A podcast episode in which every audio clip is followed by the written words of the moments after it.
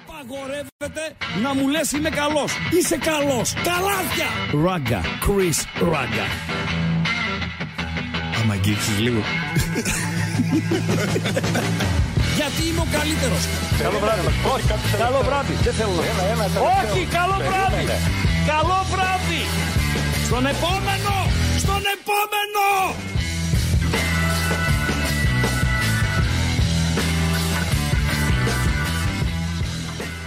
Το λέω.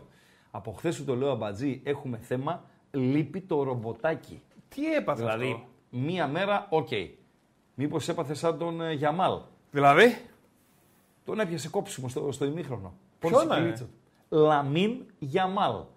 Ο μικρός. Ο οποίος χθες έγραψε ιστορία. Ο 16χρονος. Ναι, έγινε ο νεότερος ποδοσφαιριστής που ξεκίνησε ως βασικός σε παιχνίδι του Champions League όλων των εποχών. Και? Ένα πουλί ήταν, δεν το θυμάμαι καν αυτό που ήταν.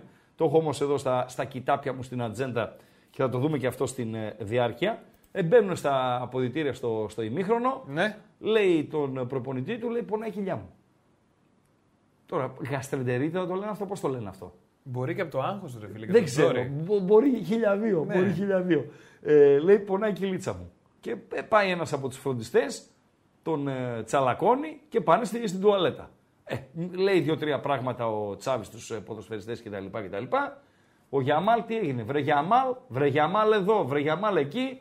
Έρχεται ο φροντιστής, λέει δεν βγήκε από την τουαλέτα. Ξέχαστον. Και τον έκανε αλλαγή ο Ρόλινης.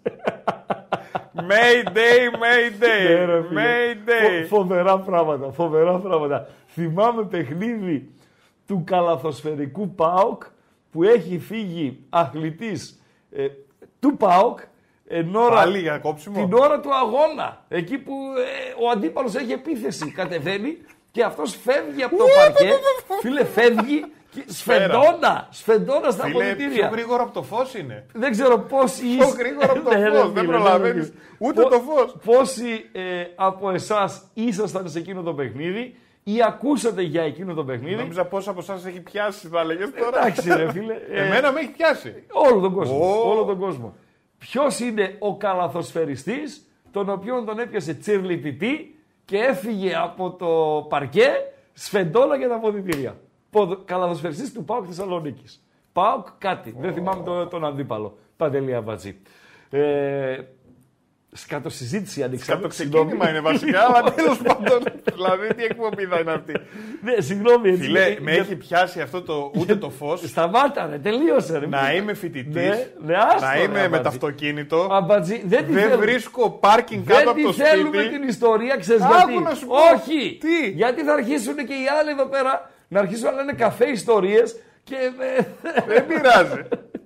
Και δεν βρίσκω πάρκινγκ για το σπίτι. Ναι. Βάζω αλάρμ και αφήνω το αμάξι στο στενάκι. Ναι. Δεν περνάει άλλος. Ναι. Με αλάρμ και το κλειδώνω. Ναι. Ανεβαίνω πάνω, φίλε, πάω σπίτι. Ναι. Κάθομαι και ακούω από κάτω μπιπ. Δεν μπαλακονάρετε. Και δεν με ένοιαζε, φίλε, τίποτα. Όχι, παιδιά, δεν είναι ο Τσέκος ο Αλιταράς. Έχει γίνει σχετικά πρόσφατα. Όταν λέμε σχετικά πρόσφατα, την τελευταία πενταετία, επταετία. Καλαθοσφαιριστής του ΠΑΟΚ, ο οποίος έφυγε βολίδα για τα αποδυτήρια του ΠΑΟΚ. Την ώρα που έπαιζε το παιχνίδι. Τι να κάνουμε. Συμβαίνουν αυτά και στις καλύτερες οικογένειες. Η βραδιά μας, κατά τα άλλα, αναμένεται συναρπαστική. Καθώς έχουμε τις 4 ελληνικές ομάδες να αγωνίζονται, οι 3 στο Europa League, η μία στο Conference League. Σε λίγο, σε 6 λεπτά από τώρα, η Σέντρα στην Αγία Σοφιά, εκεί όπου η ΑΕΚ παίζει με τον Άγιαξ από το Άμστερνταμ. Την ίδια ώρα στη Σερβία ο Ολυμπιακός από τον Πειραιά παίζει με την Μπάτσκα Τόπολα. Σε αυτές τις περιπτώσεις, Παντελή Αμπατζή, το άγνωστο είναι επικίνδυνο. Το άγνωστο και όσον αφορά στο όνομα της ομάδας. Έχω την εντύπωση ότι πάρα πολλοί δεν γνωρίζανε την ύπαρξη ομάδας με το όνομα Τόπολα στον ευρωπαϊκό χάρτη. Σαν το Φράνσις δηλαδή. Σαν το Φράνσις. Ποιος είναι ο Φράνσις? Εκείνος είναι ο Κόπολα. Ναι, είναι Κόπολα εκείνος. Είναι σαν το Ντέκερ και το Μπέκερ. Ένα αυτό και ένα δεύτερο, το οποίο προέρχεται από το πρώτο, είναι το ενδεχόμενο της υποτίμησης. Και το να υποτιμήσει τον αντίπαλο ο οπαδός, δεν ενδιαφέρει σχεδόν κανέναν. Αν και πολλές φορές μέσω των μέσων κοινωνικής δικτύωσης και των ραδιοφώνων και των εκπομπών στο ίντερνετ κτλ. Η υποτίμηση από τον κόσμο και τους δημοσιογράφους περνά και στο υποσυνείδητο κάποιων ποδοσφαιριστών. Ελλήνων κυρίως, έτσι. Κλείνει η παρένθεση. Η υποτίμηση λοιπόν είναι ο χειρότερος σύμβουλος, Παντελή Αμπατζή. Και το λέω χρόνια τώρα ότι δεν έχουμε την πολυτέλεια, πείτε το και έτσι, την πολυτέλεια, να υποτιμούμε εμείς ως ελληνικό ποδόσφαιρο, εμείς ως ελληνικές ομάδες στην Ευρώπη, κανέναν απολύτως αντίπαλο. Και όχι μόνο αυτό, και πρέπει να δίνουμε στις νίκες που πετυχαίνουν οι ομάδες μας την αξία που αναλογεί σε αυτές. Ζρίνσκι Αλκμαρ. Okay. Ποια είναι η Ζρίνσκι? Κάπου στη Βοσνία είναι, κάπου προς τα εκεί είναι, Παντελή Αμπατζή. Στην πρώτη αγωνιστική της φάσης των ομίλων. 0-3 ήτανε. Ζρίνσκι Αλκμαρ. Έληξε 4-3. Είναι από αυτά τα παιχνίδια που λέμε είναι κλισέ των ποδοσφαιριστών, των προπονητών. Έχεις λίγα να κερδίσεις και πολλά να χάσεις. Δηλαδή κερδίζεις, ok, παίρνεις τους βαθμούς, αλλά μπορεί να μην κερδίσεις ούτε το χειροκρότημα. Σε λέει ο άλλος, το αυτονόητο έκανες. Αλλά αν χάσεις, πέρα από τους βαθμούς, μπορεί να χάσεις και άλλα πραγματούδια. Κλιματολογικά, ψυχολογικά και δεν συμμαζεύεται. Πάμε λίγο να δούμε εντεκάδες ΑΕΚ, Άγιαξ και Τόπολα Ολυμπιακός και συνέχεια να κάνουμε και μία παρουσίαση των υπολείπων αγώνων που θα ξεκινήσουν σε 4 λεπτά από τώρα. Θα πάμε έως τις 9:30, 10 παρά 25, τέλος πάντων, μέχρι να τελειώσει η πρώτη δόση της βραδιάς του Europa και του Conference League. Θα πάμε να δούμε ΠΑΟΚ, Άιντραχτ, κάποιοι άλλοι φίλοι θα δουν τον Παναθηναϊκό, κάποιοι άλλοι θα συνεχίσουν στο λεπτό προς λεπτό. Και στις 12 παρά 1, όπως αναφέρει και η ανάρτηση των παιδιών, θα ξεκινήσει το τι έγινε, τι να γίνει της βραδιάς στην εκπομπή των Μπεταράδων, Παντέλο, με Ρίγανη, έτσι. Με Τέλη Σαββίδη και με τον Κατσουράνη φυσικά. Είναι οι εκπομπές οι οποίες μέχρι το πρωί μπορείς να κάνεις εκπομπή, Παντελή Αμπατζή. Δηλαδή ξεκινάς 12 παρά. Μία ώρα να μιλάς για κάθε παιχνίδι είναι 4 ώρες. Και άμα έχει και ζουμί. Και μία ώρα για τα υπόλοιπα 5 ώρες. Άρα νομίζω ότι θα ξεκινήσει 12 παρά 1 και θα τελειώσει στις 5. Παντελή Αμπατζή. Πάρα πολύ ωραία. Δεν σε πειράζει. Όχι ρε εσύ. Πάμε για την ΑΕΚ. Ο Στάνκοβιτς, ο οποίος λέγαμε και προχθές ότι έχει καθιερωθεί στην εντεκάδα της ΑΕΚ. Δηλαδή η ΑΕΚ αυτή τη στιγμή, ενώ δεν συνέβαινε κάτι τέτοιο, έχει βασικό και αναπληρωματικό τερματοφύλακα. Σε κάποια φάση ήταν στο 50-50. Μια ο ένας, μια ο άλλος. Ο Στάνκοβιτς πλέον είναι ο βασικός. Ο Σιντιμπέ επιστρέφει συγκριτικά με το Ηράκλειο αντί του Ρότα, στο δεξιάκρο της άμυνας. Ο Χατζησαφή επιστρέφει αντί του Μοχαμάντι, πάντα συγκριτικά με το Ηράκλειο, στο αριστερό άκρο της άμυνας. Το βασικό δίδυμο των στόπερ για την ΑΕΚ, ο Βίντα που αποθεραπεύθηκε, ο Μουκουντή, ο οποίος και αυτός είναι εντελώς καλά. Ο Σιμάνσκι θα είναι ο καθαρόαιμος αμυντικός χαφ για την ΑΕΚ. Ο Γκατσίνοβιτς στα αριστερά του, ο Άμραμπατ στα δεξιά του. Μπροστά από αυτούς ο Μεξικανός ο Πινέδα και δίδυμο στην επίδεση ο Αραούχο, ο οποίος δίνονταν σίγουρος όλες τις προηγούμενες μέρες ότι θα είναι στο αρχικό σχήμα, με τον Πόνσε, ο οποίος Πόνσε δεν θα ξεκινούσε, όμως ένα πρόβλημα της τελευταίας στιγμής του Τσούμπερ έστειλε τον Ελβετό στην εξέδρα να κάνει παρέα στον Λιβάη Γκαρσία και οδηγεί τον Αργεντινό, τον Πόνσε, στην εντεκάδα. Με αργεντίνικο λοιπόν δίδυμο στην επίδεση η ΑΕΚ. Αυτά για την ΑΕΚ του Τίγρη. Για τον Άγιαξ, να μην αναφέρω όλη την εντεκάδα, ο Σούταλο, ο οποίος ξανάρχεται στην Αγία Σοφιά, αντιμετωπίζει ξανά την ΑΕΚ, την αντιμετώπισε και με τη φανέλα της Δυναμό Ζάγκρεπ, τούτη τη φορά με τη φανέλα της Ολλανδικής ομάδας. Τριπλέτα στην επίδεση, ο Μπεργκβάιν στη μία μπάντα, ο Μπόρχες στην άλλη μπάντα, ο Μπρόμπεϊ, ο οποίος είναι και αυτός προϊόν των ακαδημιών του Άγιαξ, θα ξεκινήσει στην κορυφή. Το πουλέν του Παντελή Αμπατζή, το μαύρο άλογο, ο Τσούμπα Ακπομ θα ξεκινήσει από τον πάγκο. Ω, πλάκα-πλάκα θα δούμε Τσούμπα, αν χρησιμοποιηθεί. Λες. Καλά, ανάλογα και με την εξέλιξη του αγώνα. Ο Ματέι Γιούγκ, ο Σλοβένος, είναι ο διαιτής της αναμέτρησης. Αυτά για το ΑΕΚ Άγιαξ. Η πιάτσα, όποιον και να ρωτήσεις, με όποιον και να μιλήσεις κτλ. Μπορεί η ΑΕΚ να μην διανύει την καλύτερη της περίοδο, αλλά όλοι λένε ότι είναι ευκαιρία για την ΑΕΚ να εκμεταλλευτεί την κάκιστη περίοδο που διανύει ο Άγιαξ, το φάντασμα του Άγιαξ για πολλούς, και να πάρει το παιχνίδι δίνοντας ακόμη μεγαλύτερη αξία στη νίκη επί της Brighton. Αυτά για τον Έαντα. Πάμε να δούμε και Ολυμπιακό. Βεβαίως. Ξεκίνησαν τα παιχνίδια. Η Bet365 θα μας ενημερώνει λεπτό προς λεπτό για τις εξελίξεις. Στο πρώτο λεπτό, σε κάποια παιχνίδια στο δεύτερο λεπτό. Δεν έχουμε ακόμη σκορ.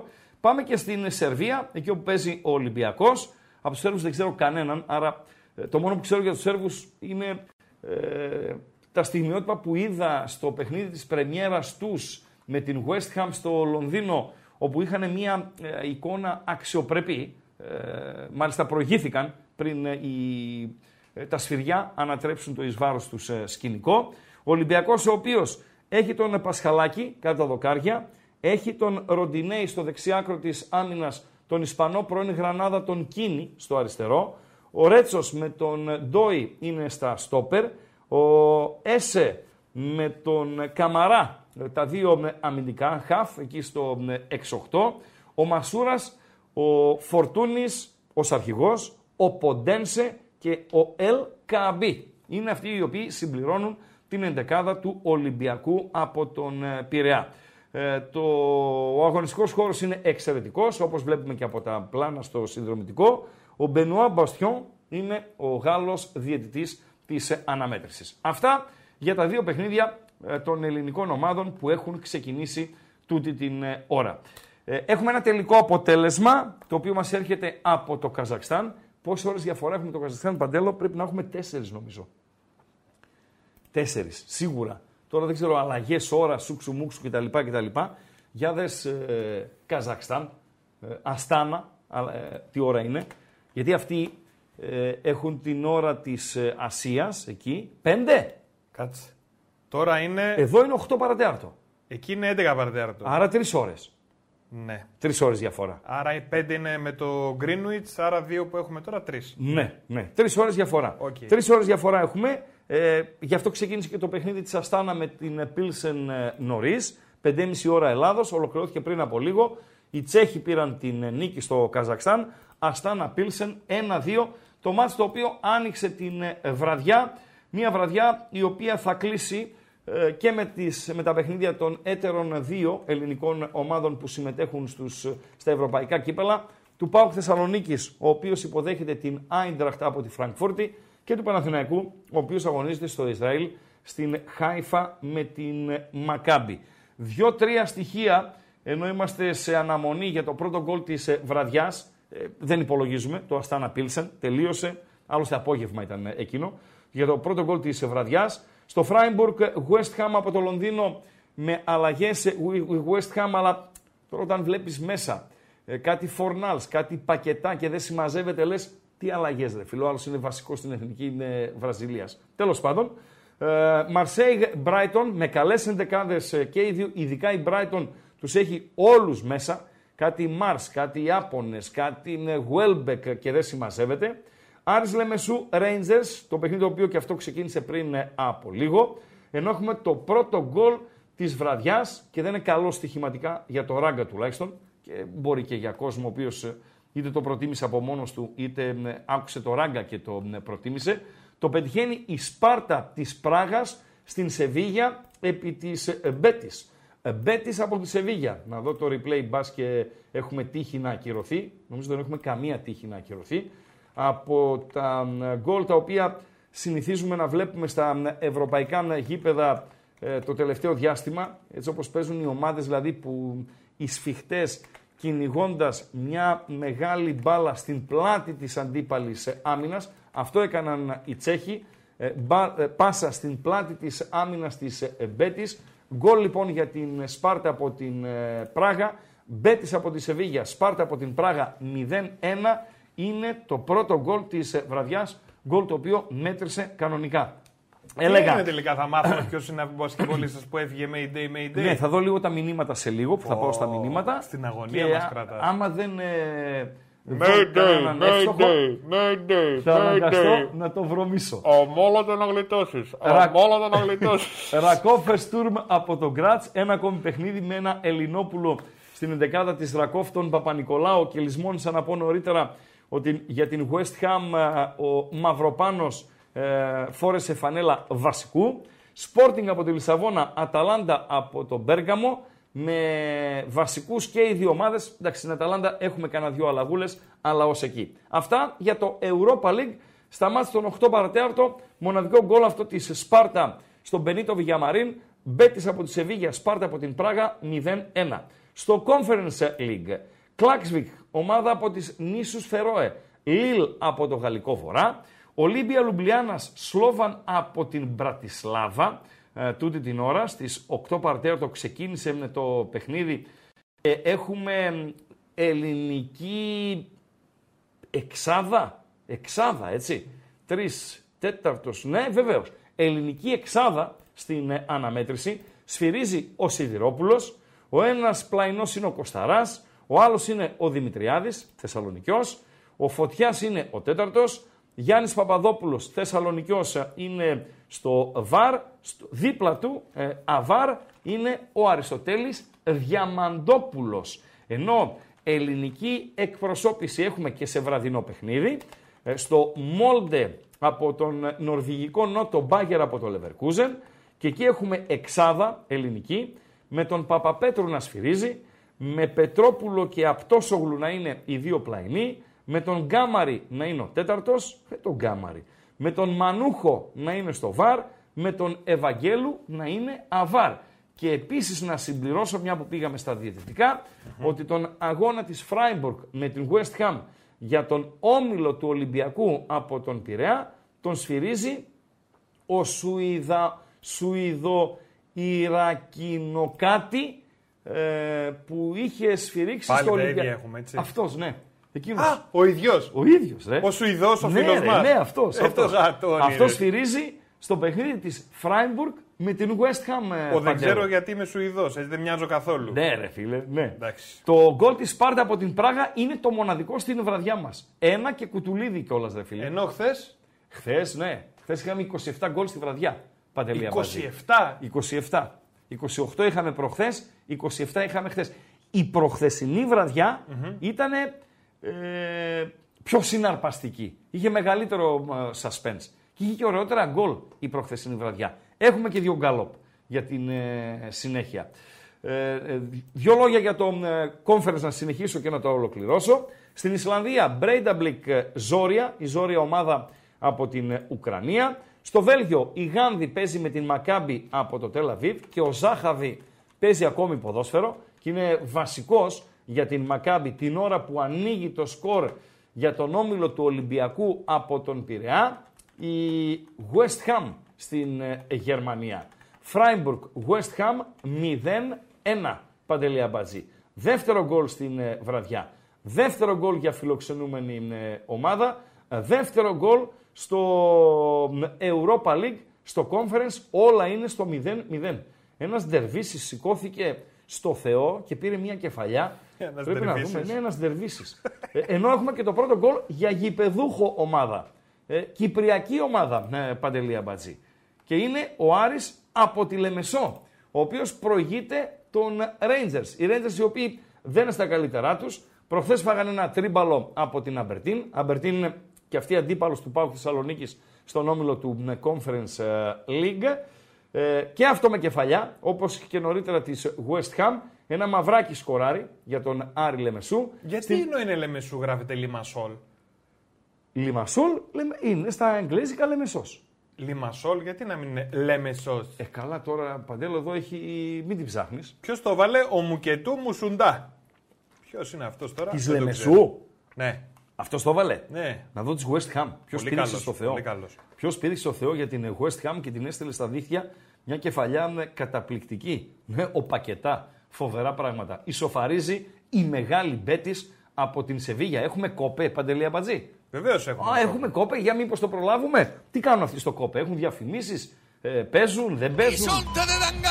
Νάτος.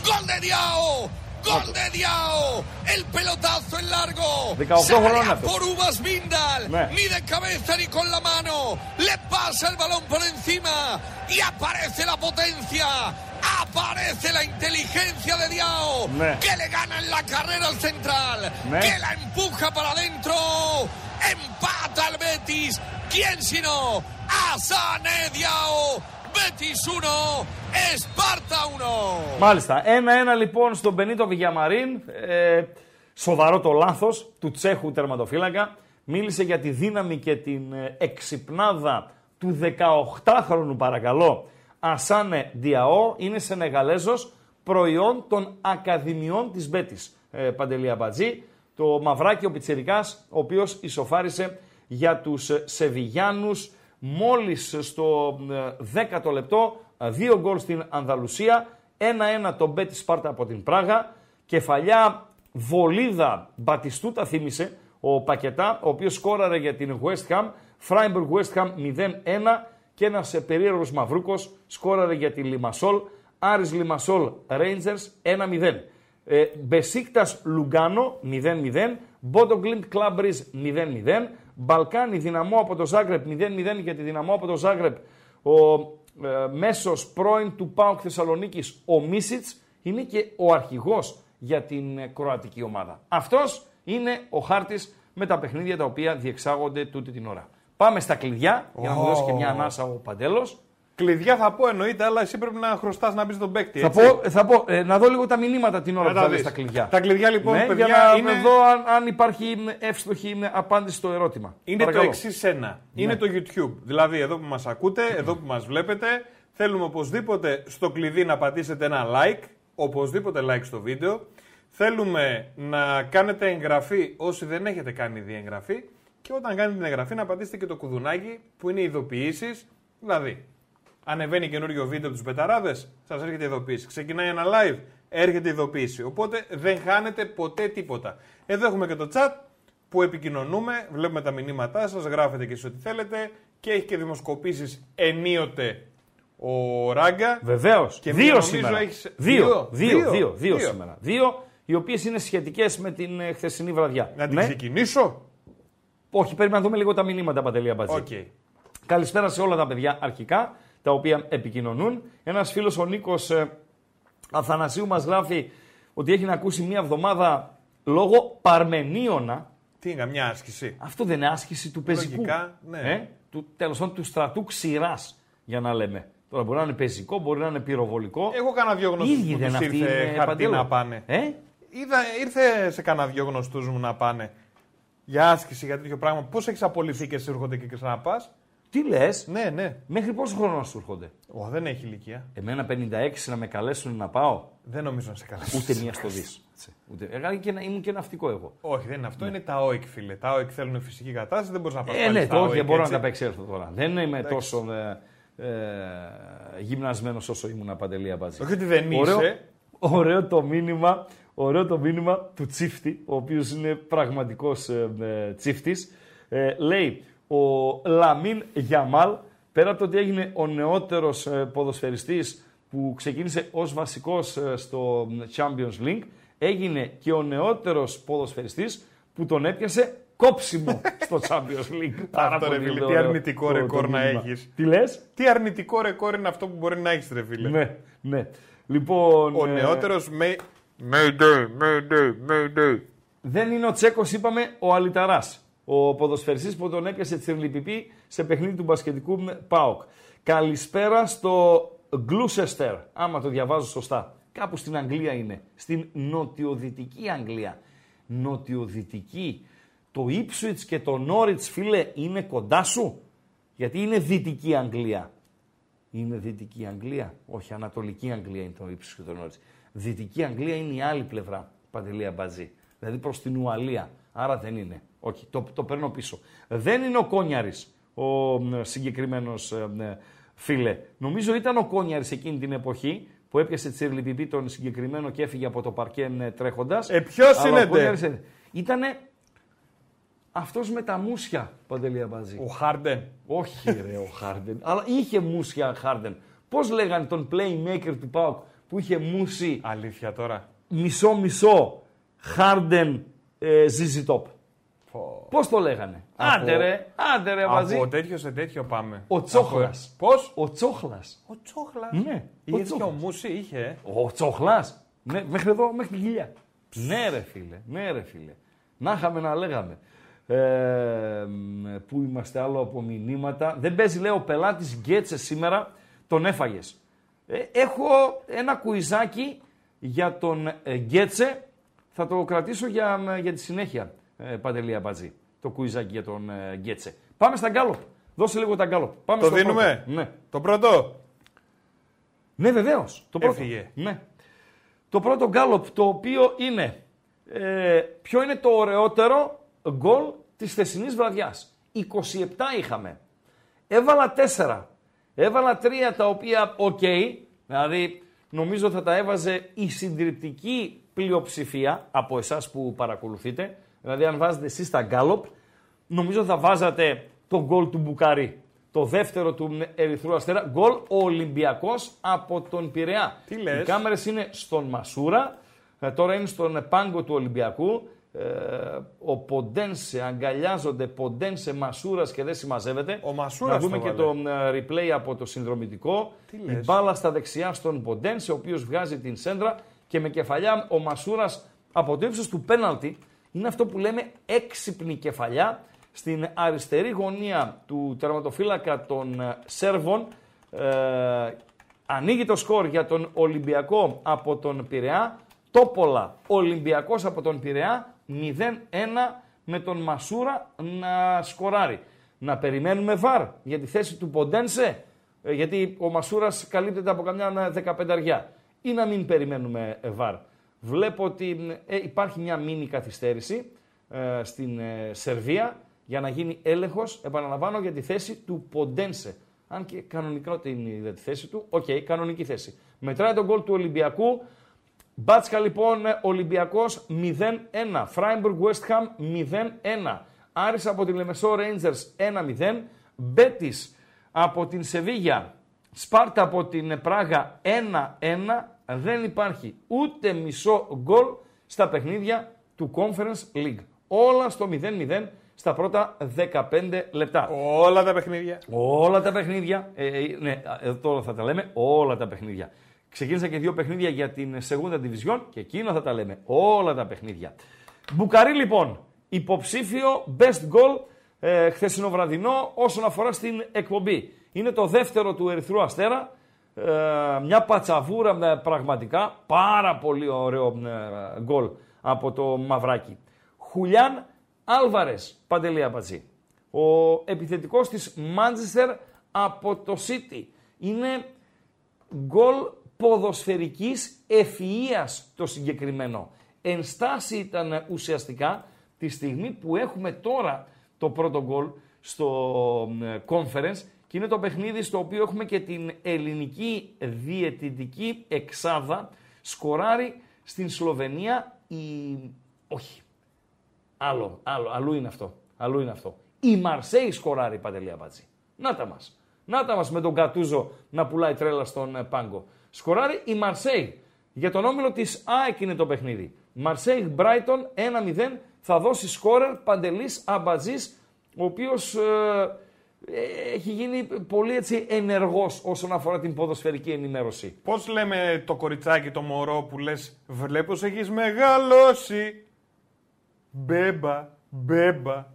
Δεν το θυμάσαι. Όχι. Μπέμπα. Ο Μπέμπα έβαλε τον γκολ. Αλλά τα λέω ωραία και δεν τα καταλαβαίνεις. Έχει Μπέμπα παίχτη η Μαρσέη, ρε Αμπατζή. Ναι. Έχει, ναι. Δεν για να το λες. Μάλιστα. Μπέμπα. Ρε το Μπέμπα. Ο Μπέμπα λοιπόν σκοράρει για την Μαρσέη στο Βέλοντρομ. Μαρσέη με Μπράιτον 1-0. Τι Μπράιτον, ρε φίλε. Στον γκάλοπ ήμασταν. Χουλιάν Άλβαρες λοιπόν για την Μάντσεστερ από το City. Ο Πέντα.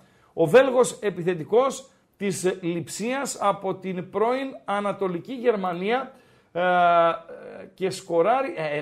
δεν μπορεί να κάνω λάθος ρε φίλε, δεν έκανα λάθος νωρίτερα. Λέω γέρασα τόσο πολύ και τα ματάκια μου ρε φίλε καθόλου δεν λειτουργούνε. Έβαλε γκολ η Μάριμπορ και θα έλεγα έβαλε γκολ η Μάριμπορ και τελικά είχε βάλει η Μαρσέη. Είχε βάλει γκολ και η Μάριμπορ. Δεν είχε βάλει γκολ η Μάριμπορ. Παντελή Αμπατζή. Βόηθα ρε φίλε. Βόηθα, σε κυνηγάω πίσω. Σε κυνηγάω. Ποια Μάριμπορ ρε Αμπατζή. 2-0 η Μαρσέη. 2-0 είναι. Ναι. Η Μαρσέη. Φοβερά πράγματα γίνονται. Κατευθείαν σε ένα λεπτό. Ναι. Ναι. Βερετούτ. Γκέλα από τον αμυντικό της Brighton.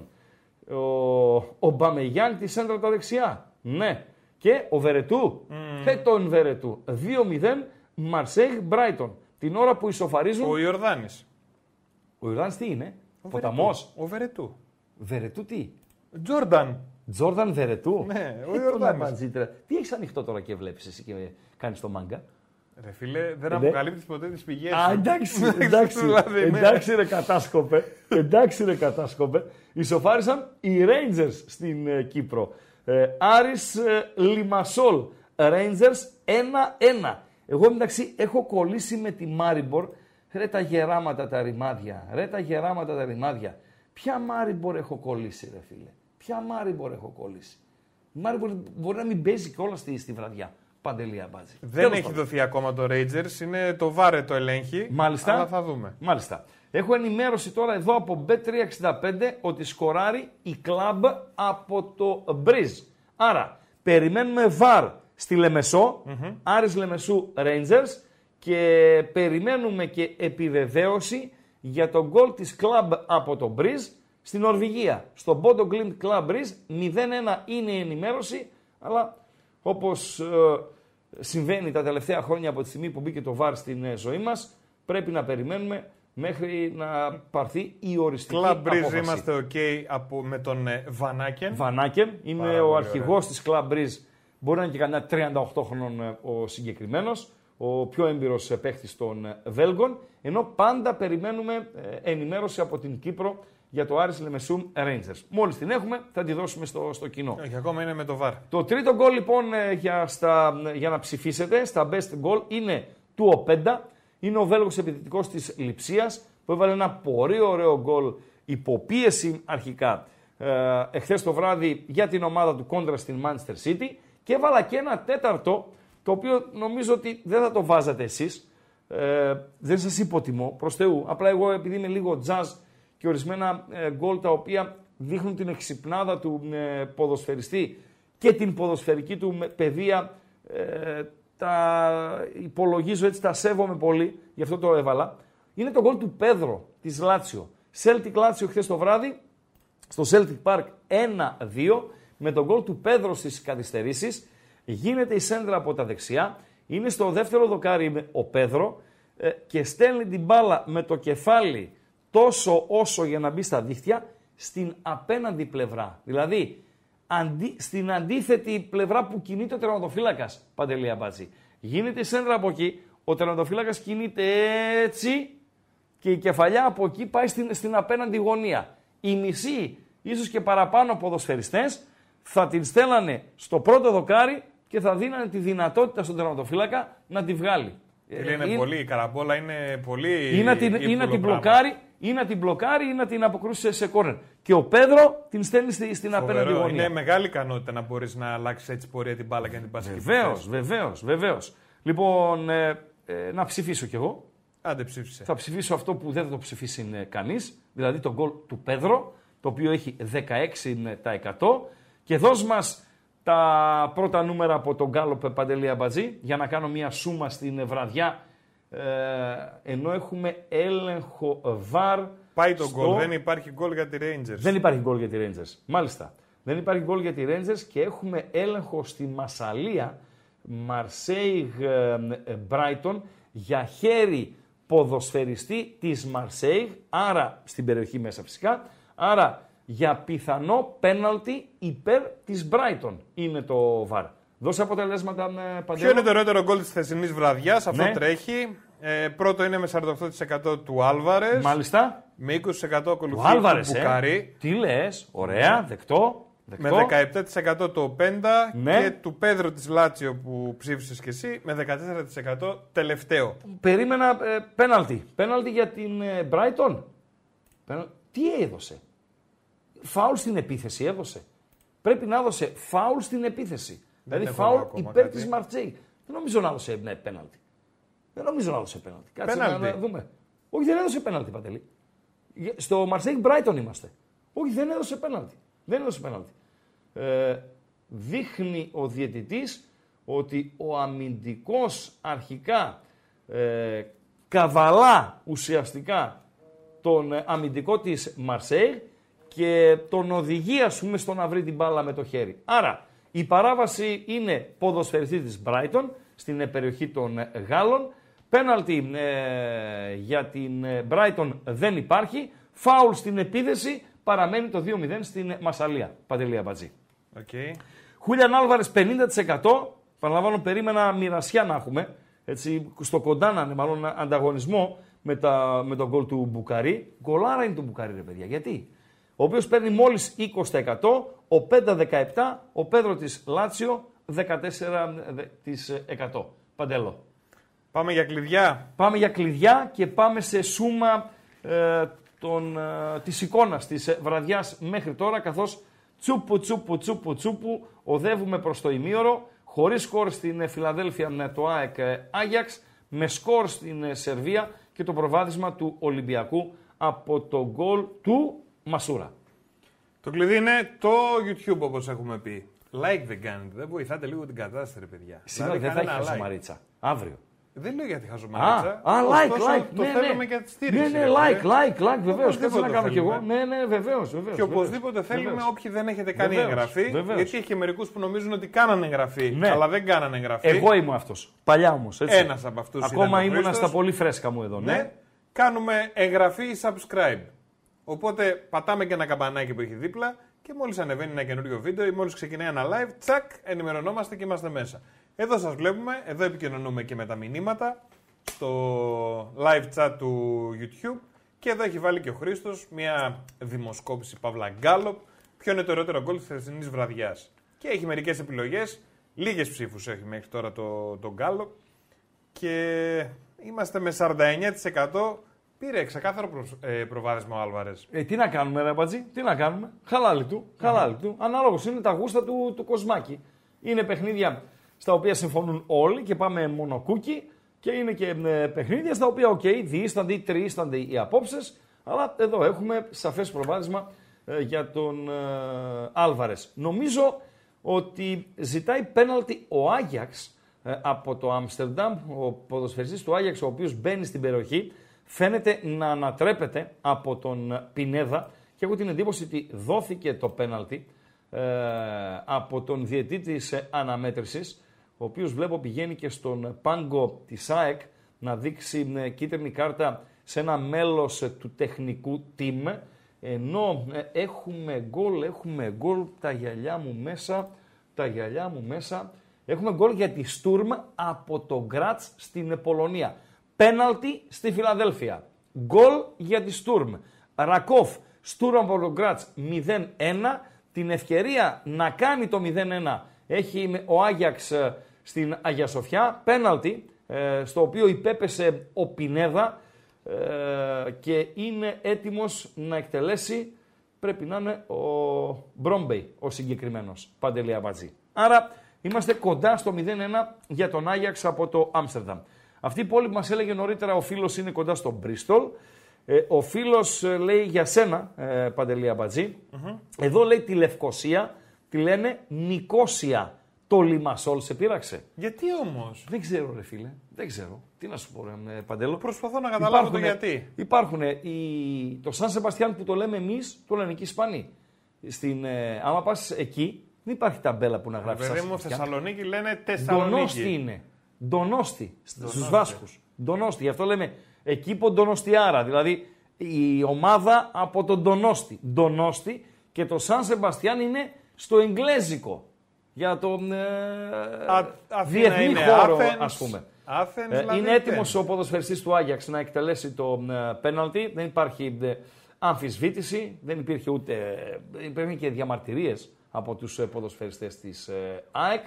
Για να δούμε τον Στάνκοβιτς αν θα μπορέσει να το βγάλει ή όχι. Παίρνει φόρα 0-1. 0-1 κλείδωσέ μου. Α, είναι ο Bergwijn. Ο Bergwijn λοιπόν είναι ο σκόρερ για τον Άγιαξ από το Άμστερνταμ, από τα 11 βήματα. ΑΕΚ Άγιαξ 0-1. Στο 30 που είναι. Είναι στο 30 και κάτι, Παντελή Αμπατζή. Δεν είναι στο 30. Είναι στο 30. Στο 30 είναι, ναι. Στο 30, σωστά, στο 30. Αυτό το 8 παρατέταρτο, ξέρεις, μας έχει κάνει άνω κάτω ρε φίλε. 8 παρατέταρτο. Οκ ρε φίλε, 8 παρατέταρτο. Δεν ασχολήθηκα με την ΑΕΚ στοιχηματικά, να πω την αλήθεια. Δεν ασχολήθηκα γιατί δεν μου άρεσε καθόλου στο Ηράκλειο και δείχνει η ΑΕΚ να έχει, πώς το λέγαμε αυτό, dependencies, δεν το λέγαμε που ψάχναμε τη λέξη της προάλλες, Παντελή Αμπατζή, από το Λιβάι Γκαρσία. Δηλαδή, είναι πολύ επιδραστικό στο παιχνίδι της. Θα μου πεις, ρε Σιράγκα, ο Άγιαξ δεν βλέπετε. Δεν βλέπετε, αλλά είναι ο Άγιαξ, ο Ρημάδης. Αλλά είναι ο Άγιαξ ο Ρημάδης, ο οποίος πολύ σωστά λέει ένας φίλος έτσι ειρωνικά, πέναλτι λέει ο Άγιαξ με ελληνική ομάδα, όχι. Πρέπει στα μάτς που έχουμε παίξει με τον Άγιαξ ως ΠΑΟΚ να έχουμε δεχθεί, να έχουμε 5 πέναλτι εις βάρος μας, Παντελή Αμπατζή. Μπορεί να έχουμε και 5. Μπορεί. Ο Άκπομ, φίλε Γιάννη Κωτίδη, είναι στον Πάγκο. Και ένας φίλος γράφει επίσης, συμπληρώνει αυτό για τα ονόματα των πόλεων της Κύπρου. Την Αμόχωστο τη λένε Φαμαγκούστα. Σωστά. Δεν καταλαβαίνω σωστά, γιατί. Δηλαδή. Δεν μπορώ να καταλάβω. Ούτε εγώ. Δεν έχω ιδέα. Ράκουφ λέγεται η ομάδα. Πάρα πολύ ωραία. Δεν είναι η Ρακόφ που τη λέμε εμείς. Που αυτούς που δεν ξέρουμε, ό,τι βλέπουμε, διαβάζουμε Παντέλο. Ράκουφ. Φίλε free kicker, ευχαριστούμε για την ενημέρωση. Λαζοπολωνός πρέπει να είναι. Λαζοπολωνός. Λοιπόν, ερώτηση. Για τον Τσόχλα είπαμε έτσι. Ο Τσόχλας είπε για τσιρλιπιπί. Ερώτηση. Για τα παόκια κυρίως για τα παόκια. Για όλους ισχύει, αλλά ανάλογος τώρα η μνήμη του καθενός. Γιατί αν δεν είναι η δική του ομάδα, πρέπει να είναι καραγκαγκάου για να το θυμάσαι. Σκοράρουν οι μπλε, Παντελή Αμπατζή. Οι κόκκινοι. Όχι, με πράσινους παίζουν αυτοί. Εντάξει. Λοιπόν, σκοράρουν οι μπλε και τα μπλε τα φοράνε τα παιδιά της Αταλάντα από τον Πέργαμο. Το έχω προτείνει κιόλας αυτό, γκολ, το Sporting Atalanta. Καλό το γκολ των Ιταλιάνων για την εμφάνιση του γκολ ή και του over αν έχετε επιλέξει. Sporting από τη Λισαβόνα, Αταλάντα από τον Πέργαμο, 0-1. Και όντως είναι λαζοπολωνός ο φίλος και τον ευχαριστούμε για την ενημέρωση. Ο Γκέτσε λοιπόν δεν ήρθε. Σωστά, Παντέλο. Δεν ήρθε ο Γκέτσε να παίξει με την αποστολή της Άιντραχτ. Δεν ήρθε ο Γκέτσε γιατί περιμένει να γίνει μπαμπάς. Οκ. Πάρα πολύ ωραίο. Καλή ελευθεριά στην κυρία Γκέτσε. Ποιος ποδοσφαιριστής επρόκειτο να έρθει στην Τούμπα ως αντίπαλος του ΠΑΟΚ, γεννούσε η γυναίκα του εκείνες τις ημέρες. Ως αντίπαλος. Okay. Γεννούσε η γυναίκα του εκείνες τις ημέρες. Θα έρθει, δεν θα έρθει. Γέννησε 2 μέρες πριν, ήρθε.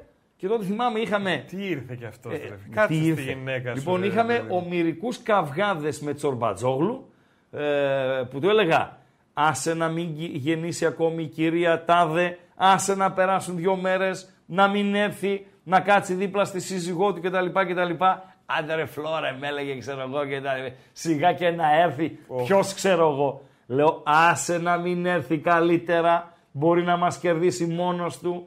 Άσε να μην έρθει, να έχουμε περισσότερες ελπίδες πρόκρισης. Έλα ρε με αυτά ασχολείσαι, όποιοι θέλουν ας έρθουνε. Ποιος ήταν, Παντελή Αμπατζή? Ποιος ήταν? Το γράφουν τα παιδιά. Μέσα πέσανε. Με την πρώτη ρε φίλε. Λουίς Σουάρες. Ο Ουρουγουανός. Είχε γεννήσει τότε η κυρία Σουάρες. Ναι, η κυρία Σουάρες εκείνες τις ημέρες. Πρέπει να γέννησε. Και στις 2 μέρες έφυγε. 2 μέρες μετά το παιχνίδι πρέπει να. Πριν το παιχνίδι πρέπει να γέννησε. Μα φίλε, άμα γεννήσει η γυναίκα σου και πάνε όλα καλά και είναι το πρώτο σου παιδάκι. Μάλιστα. Δεν έρχεσαι μετά με αέρα, έρχεσαι με φόρα, λες θα πάω να παίξω. Ας γεννήσει την ημέρα του αγώνα ρε φίλε. Και τι ήρθε, έκανε τίποτα. Φίλε, νομίζω ότι ο Τσιρίλο, ναι. Τότε, ο Ιταλός, τότε στόπερ του ΠΑΟΚ Θεσσαλονίκης, τον βλέπει ακόμη στον ύπνο του. Oh. Δηλαδή έχουν περάσει, μου λέει ένας φίλος, 2010. Όχι, δεν ήταν 2010 παιδιά. Δεν ήταν 2010. 2010 ήτανε. Ήμασταν ακόμη στο Λίμπερο. Τι λέτε ρε. Ένας λέει 2 μέρες μετά γέννησε ρε Χρήστο. Μπορεί να γέννησε 2 μέρες μετά. Τι, έχει μεγάλη διαφορά το γέννησε 2 μέρες πριν. Μα, μπορεί να του είπαν ότι θα κάνεις κεσαρική 2 μέρες μετά. Τέλος πάντων, ήταν, άμα γεννούσε την ημέρα του αγώνα ή την προηγούμενη. Θα αρχότανε. Ρε φίλε, ήταν θέμα με τη γέννα. 2 μέρες πριν, 2 μετά λέει, τι έγινε. Και που ξέρει αυτός, 2 μέρες πριν γέννησε. Γιατί ο άνθρωπος λέει 2 μέρες μετά. Γιατί πιστεύεις αυτόν. Γιατί δεν ξέρω. Άμα δεν ξέρεις, και μόλις το αναφέρω, εσύ γιατί λες ότι ήτανε μπορεί έτσι. Γιατί άνθρωποι είμαστε, μπορεί να κάνω το πρώτο μου λάθος το 2023. Τι να κάνω ρε φίλε. Το 2010 περάσανε 13 χρόνια. Τι λέτε ρε παιδιά. Φοβερά πράγματα. Ο Τσιρίλο λοιπόν εκείνη την ημέρα έβλεπε τώρα, φιάλτες. Με αυτό που ξεκίνησε την εκπομπή, ναι. Και συνεχίζει με Τσιρίλο. Ναι, Τσιρίλο. Ναι. Λοιπόν, Παντέλο, δεν υπάρχει ρε φίλε. Δεν υπάρχει. Ο μεγάλος Σουάρες, ο οποίος δυστυχώς μας έδειξε εκείνο το βράδυ πόσο μεγάλος ήταν. Τι έκανε δηλαδή. Όλα τα σκόραδα εδώ είναι πάσες, ντρίπλερνε, έδερνε. Ήταν ο Σουάρες. Μπαμπάς θα γινόταν ρε φίλε. Ο πραγματικός Σουάρες. Είχε γίνει. Φοβερά πράγματα. Αυτά λοιπόν, σωστά μιλάτε. Σουάρες τότε, Γκέτσε τώρα. Φυσικά δεν είναι η ίδια η αξία των δύο ποδοσφαιριστών, ένα. Δεν είναι ο Γκέτσε τόσο επιδραστικός στο παιχνίδι της Άιντραχτ όσο ήταν ο Σουάρες εκείνη την εποχή, για να τα λέμε όλα, Παντέλο. Ο Γκέτσε ωστόσο δεν ήρθε. Στο ημίχρονο των αγώνων, που τρέχουν τούτη την ώρα και είναι στο 37ο λεπτό και θα κάνουμε και μία σούμα, θα δούμε και ένα βιντεάκι το οποίο ετοίμασαν, σκηνοθέτησαν, έγραψαν σενάρια σουξουμούξου οι Γερμαναράδες της Άιντραχτ, θέλοντας να ενημερώσουν τον κόσμο της γερμανικής ομάδας για το τι θα συναντήσουν στη Θεσσαλονίκη. Και νομίζω ότι δείχνει και την φτώχεια της Θεσσαλονίκης, Παντελία Μπάτζη. Γιατί? Γιατί όταν μέσα στο βιντεάκι δείχνει τι να πας να δεις, ναι, στη Θεσσαλονίκη, ναι, δείχνει το Λευκό Πύργο, White Tower, ναι, και πού θα πιεις καφέ και θα φας. Τελειώσαμε. Ναι. Αξιοθέατο. Γιατί δεν δείχνει την Ανοπόλη. Ποια Ανοπόλη, αξιοθέατο. Καταπληκτική με τα σοκάκια της. Ναι, δεν δείχνει τα κάστρα. Άστο ρε. Δεν λέει για την πουγάτσα. Το ίδιο. Ναι, για την πουγάτσα λέει. Ναι. Για τα λαδάνικα λέει. Ναι. Κάτι γαρίδες έχει, τι κάτι έτσι. Τα δουν αυτοί, κάτι κουτσομούρες. Οι κουτσομούρες Θερμαϊκού, λένε οι ψαράδες οι έμπειροι, είναι οι καλύτερες κουτσομούρες στον πλανήτη. Γιατί λέει ο Θερμαϊκός πρέπει να σκοράρουν οι Ισλανδοί. Πλούσιος ο Θερμαϊκός σε πρωτεΐνη για τις τέτοιες. Μπράβο, πολύ ωραία. Έχουν τα ιδανικά νερά, ναι, για κουτσομούρα. Ο Θερμαϊκός. Τρως κουτσομούρα Θερμαϊκού. Άπειρες έχω φάει. Άπειρες. Καταπληκτικές. Τι, εσύ δεν τρως γιατί είναι βρώμικα τα νερά. Εντάξει, δεν τα λες και τα πιο καθαρά. Ρε φίλε, Αμπατζή, εσύ αυτά που τρως τα ψάρια ρωτάς που έχει ψαρευτεί. Γκολ η Μπεσίκτας, δηλαδή... Αυτό είναι σίγουρο, συγγνώμη. Γκολ η Μπεσίκτας από την Κωνσταντινούπολη με Αμπουμπακάρ, Μπεσίκτας Λουγκάνο 1-0. Για πες, Παντελή. Δηλαδή πας στον ψαρά και του λες, βάλε μου. Πες μου μάλλον ποια είναι τα ψάρια που δεν ψαρεύονται στον Θερμαϊκό και μετά θα αρχίσεις να επιλέγεις. Πάντως δεν πάω να δω στη Λαϊκή, ναι, που θέλω να έχει καμιά ταμπέλα Θερμαϊκού να λέει τα ψάρια. Εκεί τι να λέει. Ρε φίλε, εντάξει τώρα. Γιατί υπάρχει ταμπέλα. Βλέπεις τους ψαράδες που κάθονται εκεί δίπλα στο πλακόστρωτο και ψαρεύουνε. Και βγάζω κάτι ψαράκι από το Θερμαϊκό. Στον Ερυθρό Σταυρό. Ανοιχτά λες. Στο Μέγαρο έξω, ρε Παντελή. Ανοιχτά, εντάξει, να χαρώ εγώ. Ρε Παντελή. Εσύ τι κουτσομύρο νομίζεις, εδώ στο τέτοιο, στο πώς το λέγανε εκείνο το μπαράκι ρε, που είχανε. Στο Μέγαρο ρε παιδί μου. Κις-φις, πώς το λέγανε εκείνο, ένα δημοφιλές.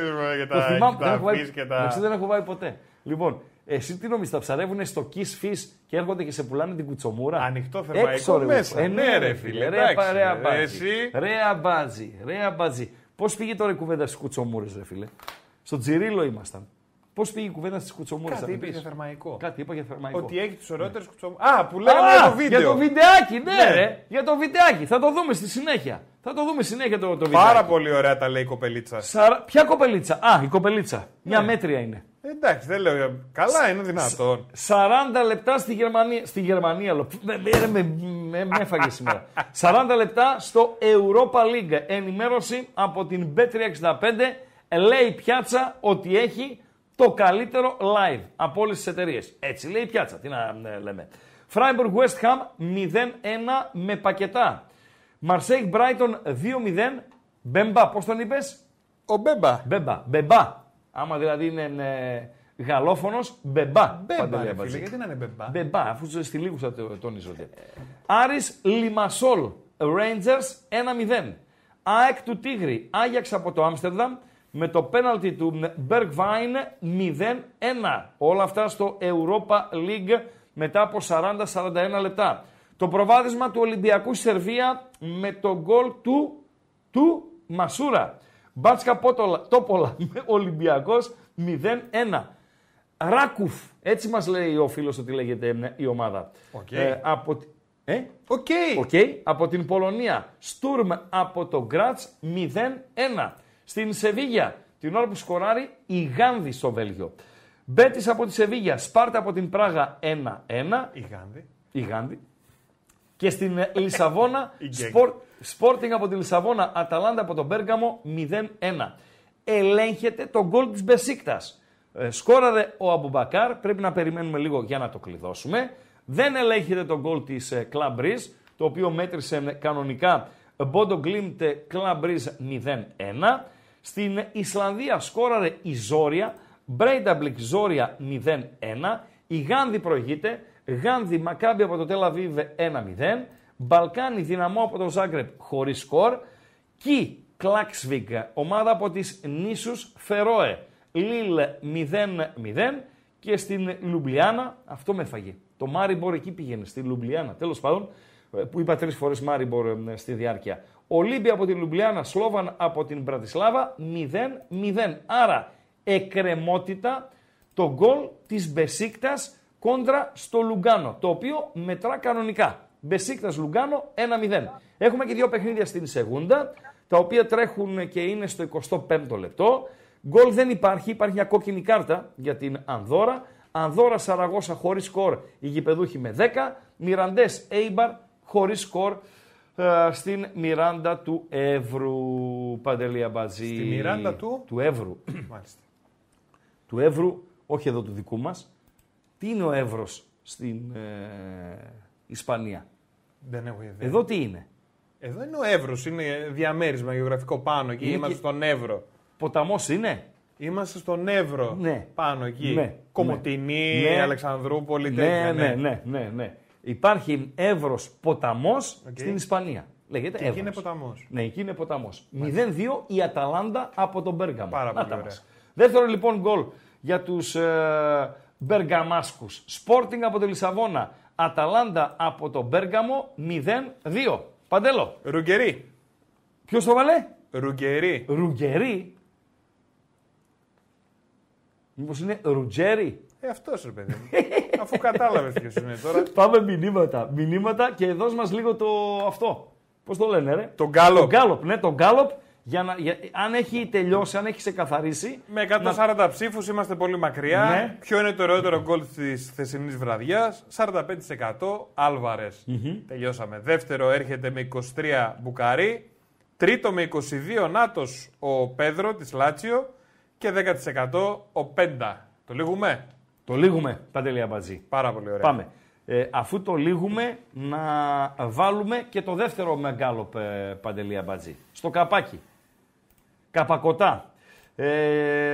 Λαμβάνω τα μηνύματά σας, παιδιά, για τον θερμαϊκό. Ένας γράφει, λέει, ότι ο θερμαϊκός κόλπος φτάνει σχεδόν στο Βόλο. Πάρα πολύ ωραία. Μπορεί με δόση υπερβολής. Μπορεί να το γράφει με δόση υπερβολής ο συγκεκριμένος.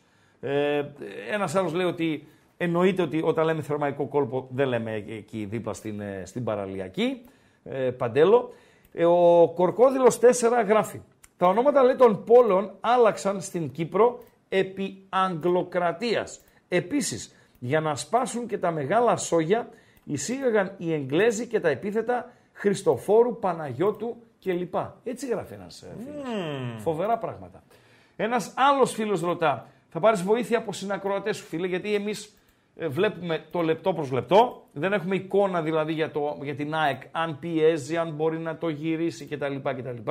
Αλλά συνακροατές σου μπορούν να σε βοηθήσουν, οι οποίοι βλέποντας την εκπομπή ή ακούγοντας την εκπομπή, ταυτόχρονα βλέπουν και το παιχνίδι της ΑΕΚ με τον Άγιαξ από τον Άμστερνταμ. Πάμε στο δεύτερο. Ναι.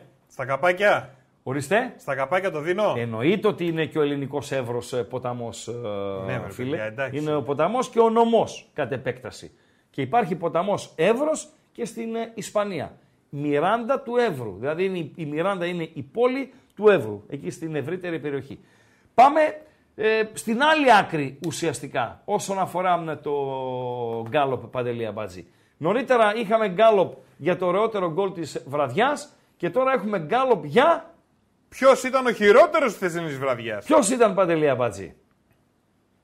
Ποιες είναι οι πιθανές απαντήσεις. Ο τερματοφύλακας της Αντβέρπ. Βεβαίως. Γιατί, Χριστό? Δύο λάθη. Είναι αυτός που έχοντας κάνει ένα λάθος, κάνει και δεύτερο, όταν ενώ η μπάλα βγαίνει out, πάει να την πιάσει, την επιστρέφει στον αγωνιστικό χώρο λίγο πριν βγει ολόκληρη την γραμμή και τρώει τον γκολ η Αντβέρπ. Έκανε δύο πολύ σοβαρά λάθη στο χθεσινό παιχνίδι. Ο Εμπαπέ ο οποίος έβαλα 4 detective και δεν τον βρήκε κανείς. Ποτέ.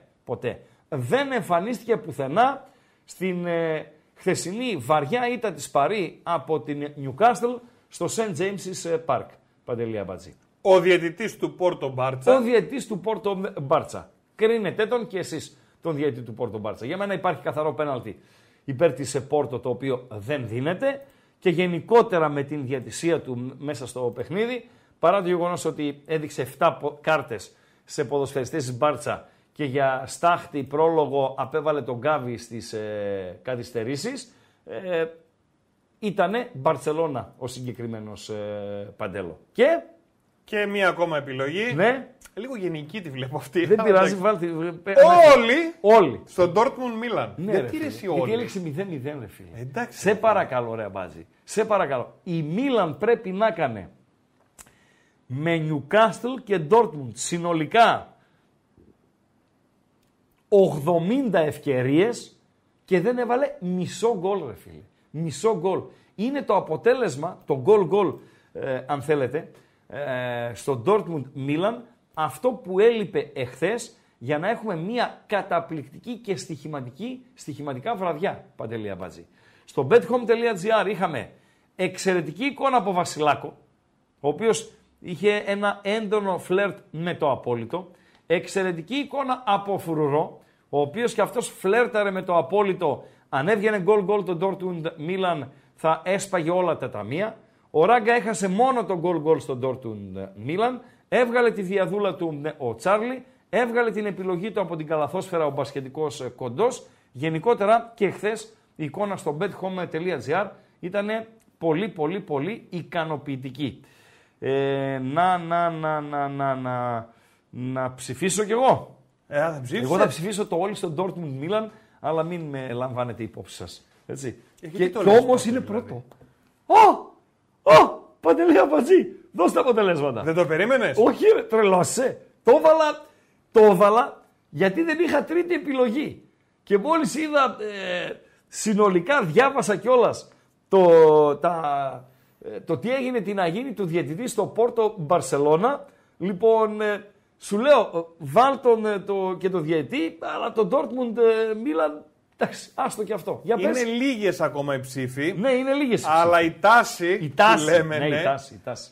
Λέει ποιος ήταν ο χειρότερος της χθεσινής βραδιάς. Ναι. 39%. Ναι. Όλοι στον Dortmund Μίλαν. Ναι. 26% ναι. Ο Εμπαπέ. Βεβαίως. Φάντασμα. 19% ναι. Ο τερματοφύλακας της Adverb. Ναι. Δεν λες όνομα όμως εδώ, δηλαδή έπρεπε να το πάρουμε όνομα. Δεν θυμάμαι. Το Χαμάλ. 17%. Ναι. Ο διαιτητής του Πόρτο Μπάρτσα. Ναι. Αυτά. Λοιπόν, γκολ.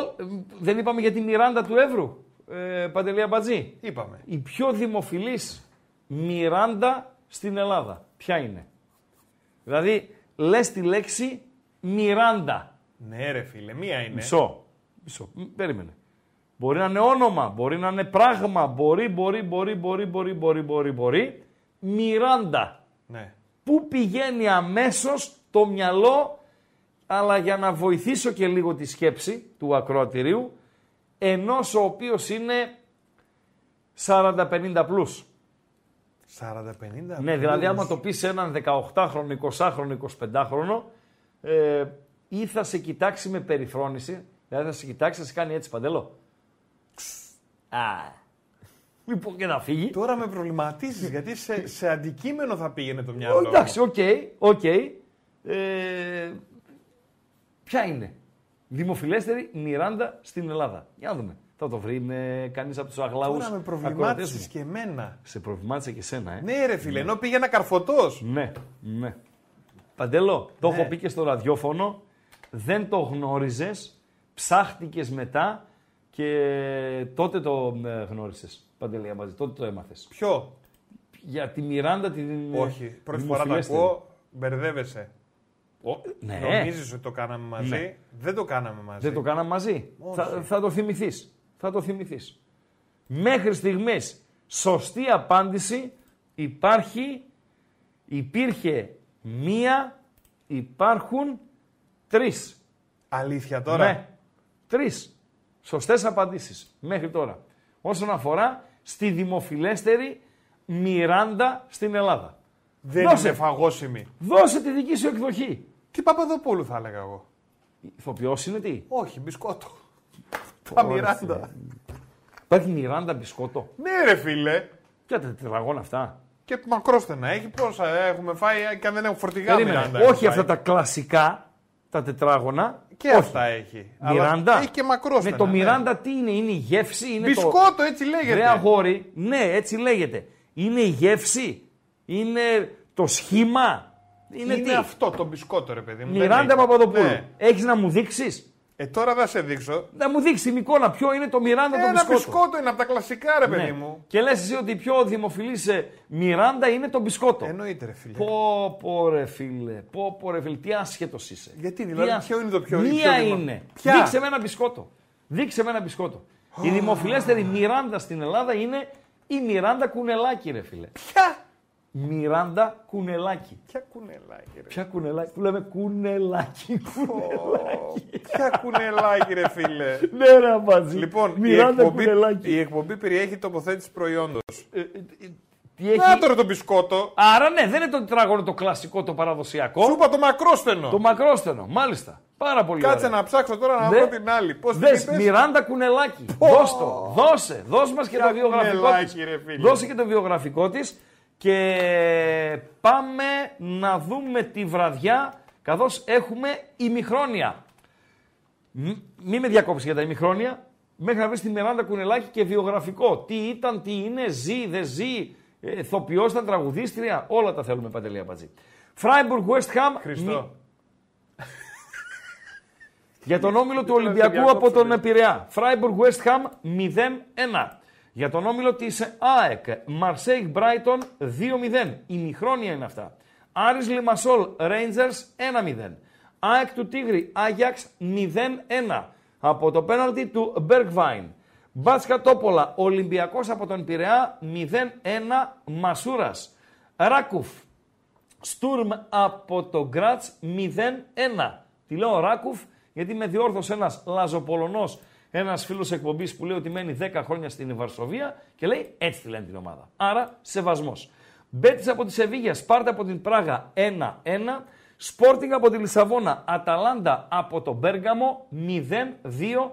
Τα ημιχρόνια στο Europa League. Conference League. Ημιχρόνια με Αμπουμπακάρ, Μπεσίκτας Λουγκάνο 1-0. Με Βανάκεν, Botoglimt Club από το Μπριζ 0-1. Στην Ισλανδία, Μπρέινταμπλικ Ζόρια 0-1. Στο Βέλγιο, Γάνδη Μακάμπι από το Τελαβίβ 1-0. Μπαλκάνι Δυναμό από το Ζάγκρεπ 1-0 και αυτό. Στις Νήσους, Φερόε, Κλάξβικ Λίλ 0-0. Και στην Σλοβενία, Ολύμπια από τη Λουμπλιάνα, Σλόβαν από την Πρατισλάβα 0-0. Τέλος, 2 γκολ στην Μιράντα του Εύρου. Το Μιραντές Έιμπαρ τούτη την ώρα 1-1. Ενώ στην Ανδόρα η Σαραγώσα εκμεταλλεύεται το αριθμητικό πλεονέκτημα που απέκτησε νωρίς. Ανδόρα με 10. Σαραγώσα 0-1. Αυτός είναι ο χάρτης τούτη την ώρα σε Ευρώπα, Conference League και Secunda Division. Παντελία Μπατζή.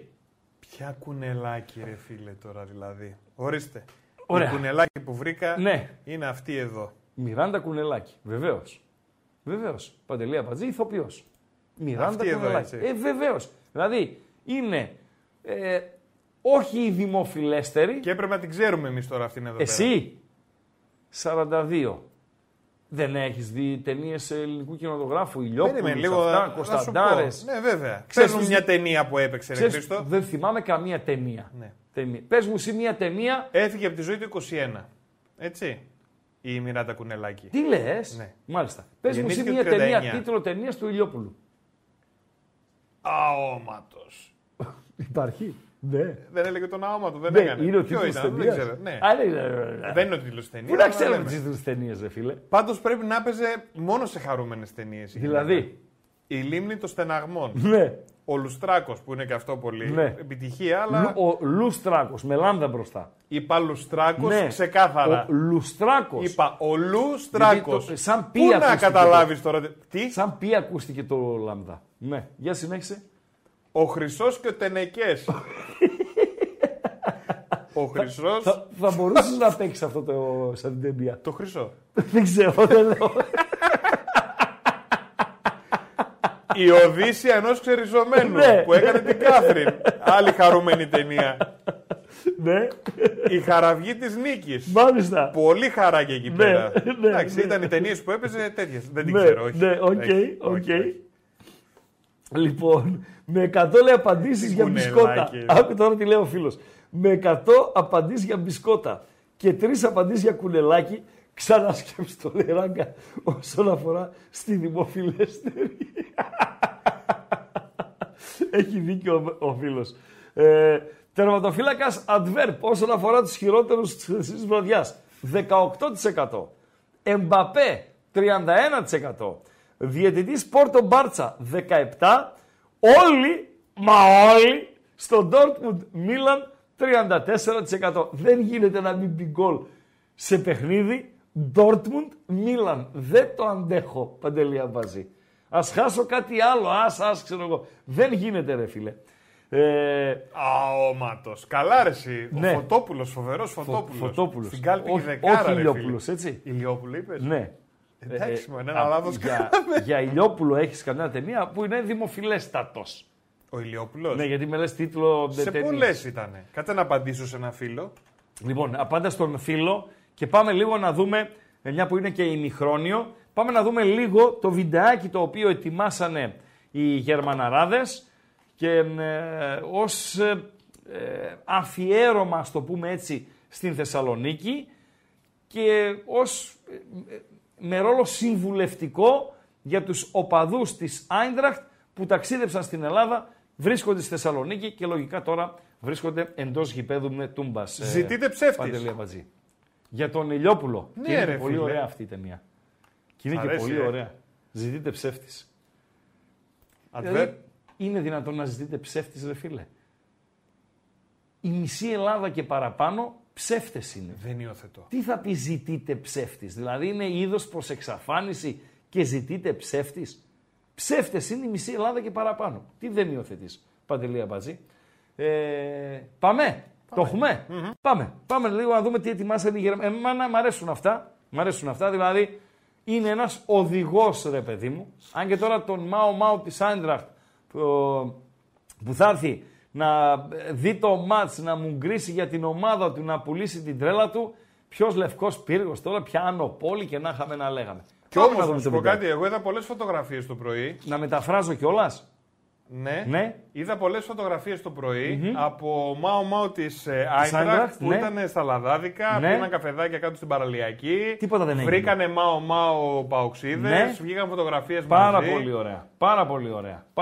Τα είδα αυτά. Για να μην ακούστηκε τίποτα, δεν έχει γίνει απολύτως τίποτα. Σωστά. Πάρα πολύ ωραία. Αυτός είναι ο πρώτος στόχος. Όταν σε αυτά τα ευρωπαϊκά παιχνίδια. Ο πρώτος στόχος ποιος είναι, Παντελή Αμπατζή? Να κυλήσουν όλα ομαλά, να μην υποθηκεύσεις το μέλλον της ομάδας σου με επεισόδια εντός, εκτός και επί τα αυτά. Και ο δεύτερος στόχος είναι η νίκη, Παντέλο. Και ο τρίτος στόχος, αν συνδυαστούν αυτά και με ένα ωραίο ποδοσφαιρικό μεθέαμα, γιατί τον οπαδό η νίκη τον ενδιαφέρει και το μέλλον της ομάδας του φυσικά. Αν συνδυαστούν αυτά και με ένα ωραίο ποδοσφαιρικό θέαμα, ακόμη καλύτερα. Λοιπόν, πάμε. Περιμένουμε, είμαστε σε αναμονή για τις ενδεκάδες, πριν ανακοινωθούν οι ενδεκάδες. Ελπίζω να ξεκινήσει με τσιγκάρα ο Λουτσέσκου. Πάμε. Εμένα έστελνες μήνυμα και μου γράφει τώρα ο Αμπατζής. Ρε Αμπατζή, στον αέρα θα τα λες. Μήπως λέει μας την πέσουν για δικαιώματα με το βίντεο. Ποιοι να μας την πέσουν? Οι Γερμανοί. Ναι. Δηλαδή, να μας την πέσουν οι Γερμαναράδες που διαφημίζουμε τη δουλειά τους. Άντε ρε Αμπατζή, βάλε να παίξει. Kalimera, liebe Eintrachtler, bevor unsere internationalen Reisen so richtig losgehen, wollen wir euch abholen und wir haben jetzt 8 Tipps für euch, was ihr in Thessaloniki bei unserem ersten internationalen Stopp machen könnt. Kommen wir zu Punkt 1.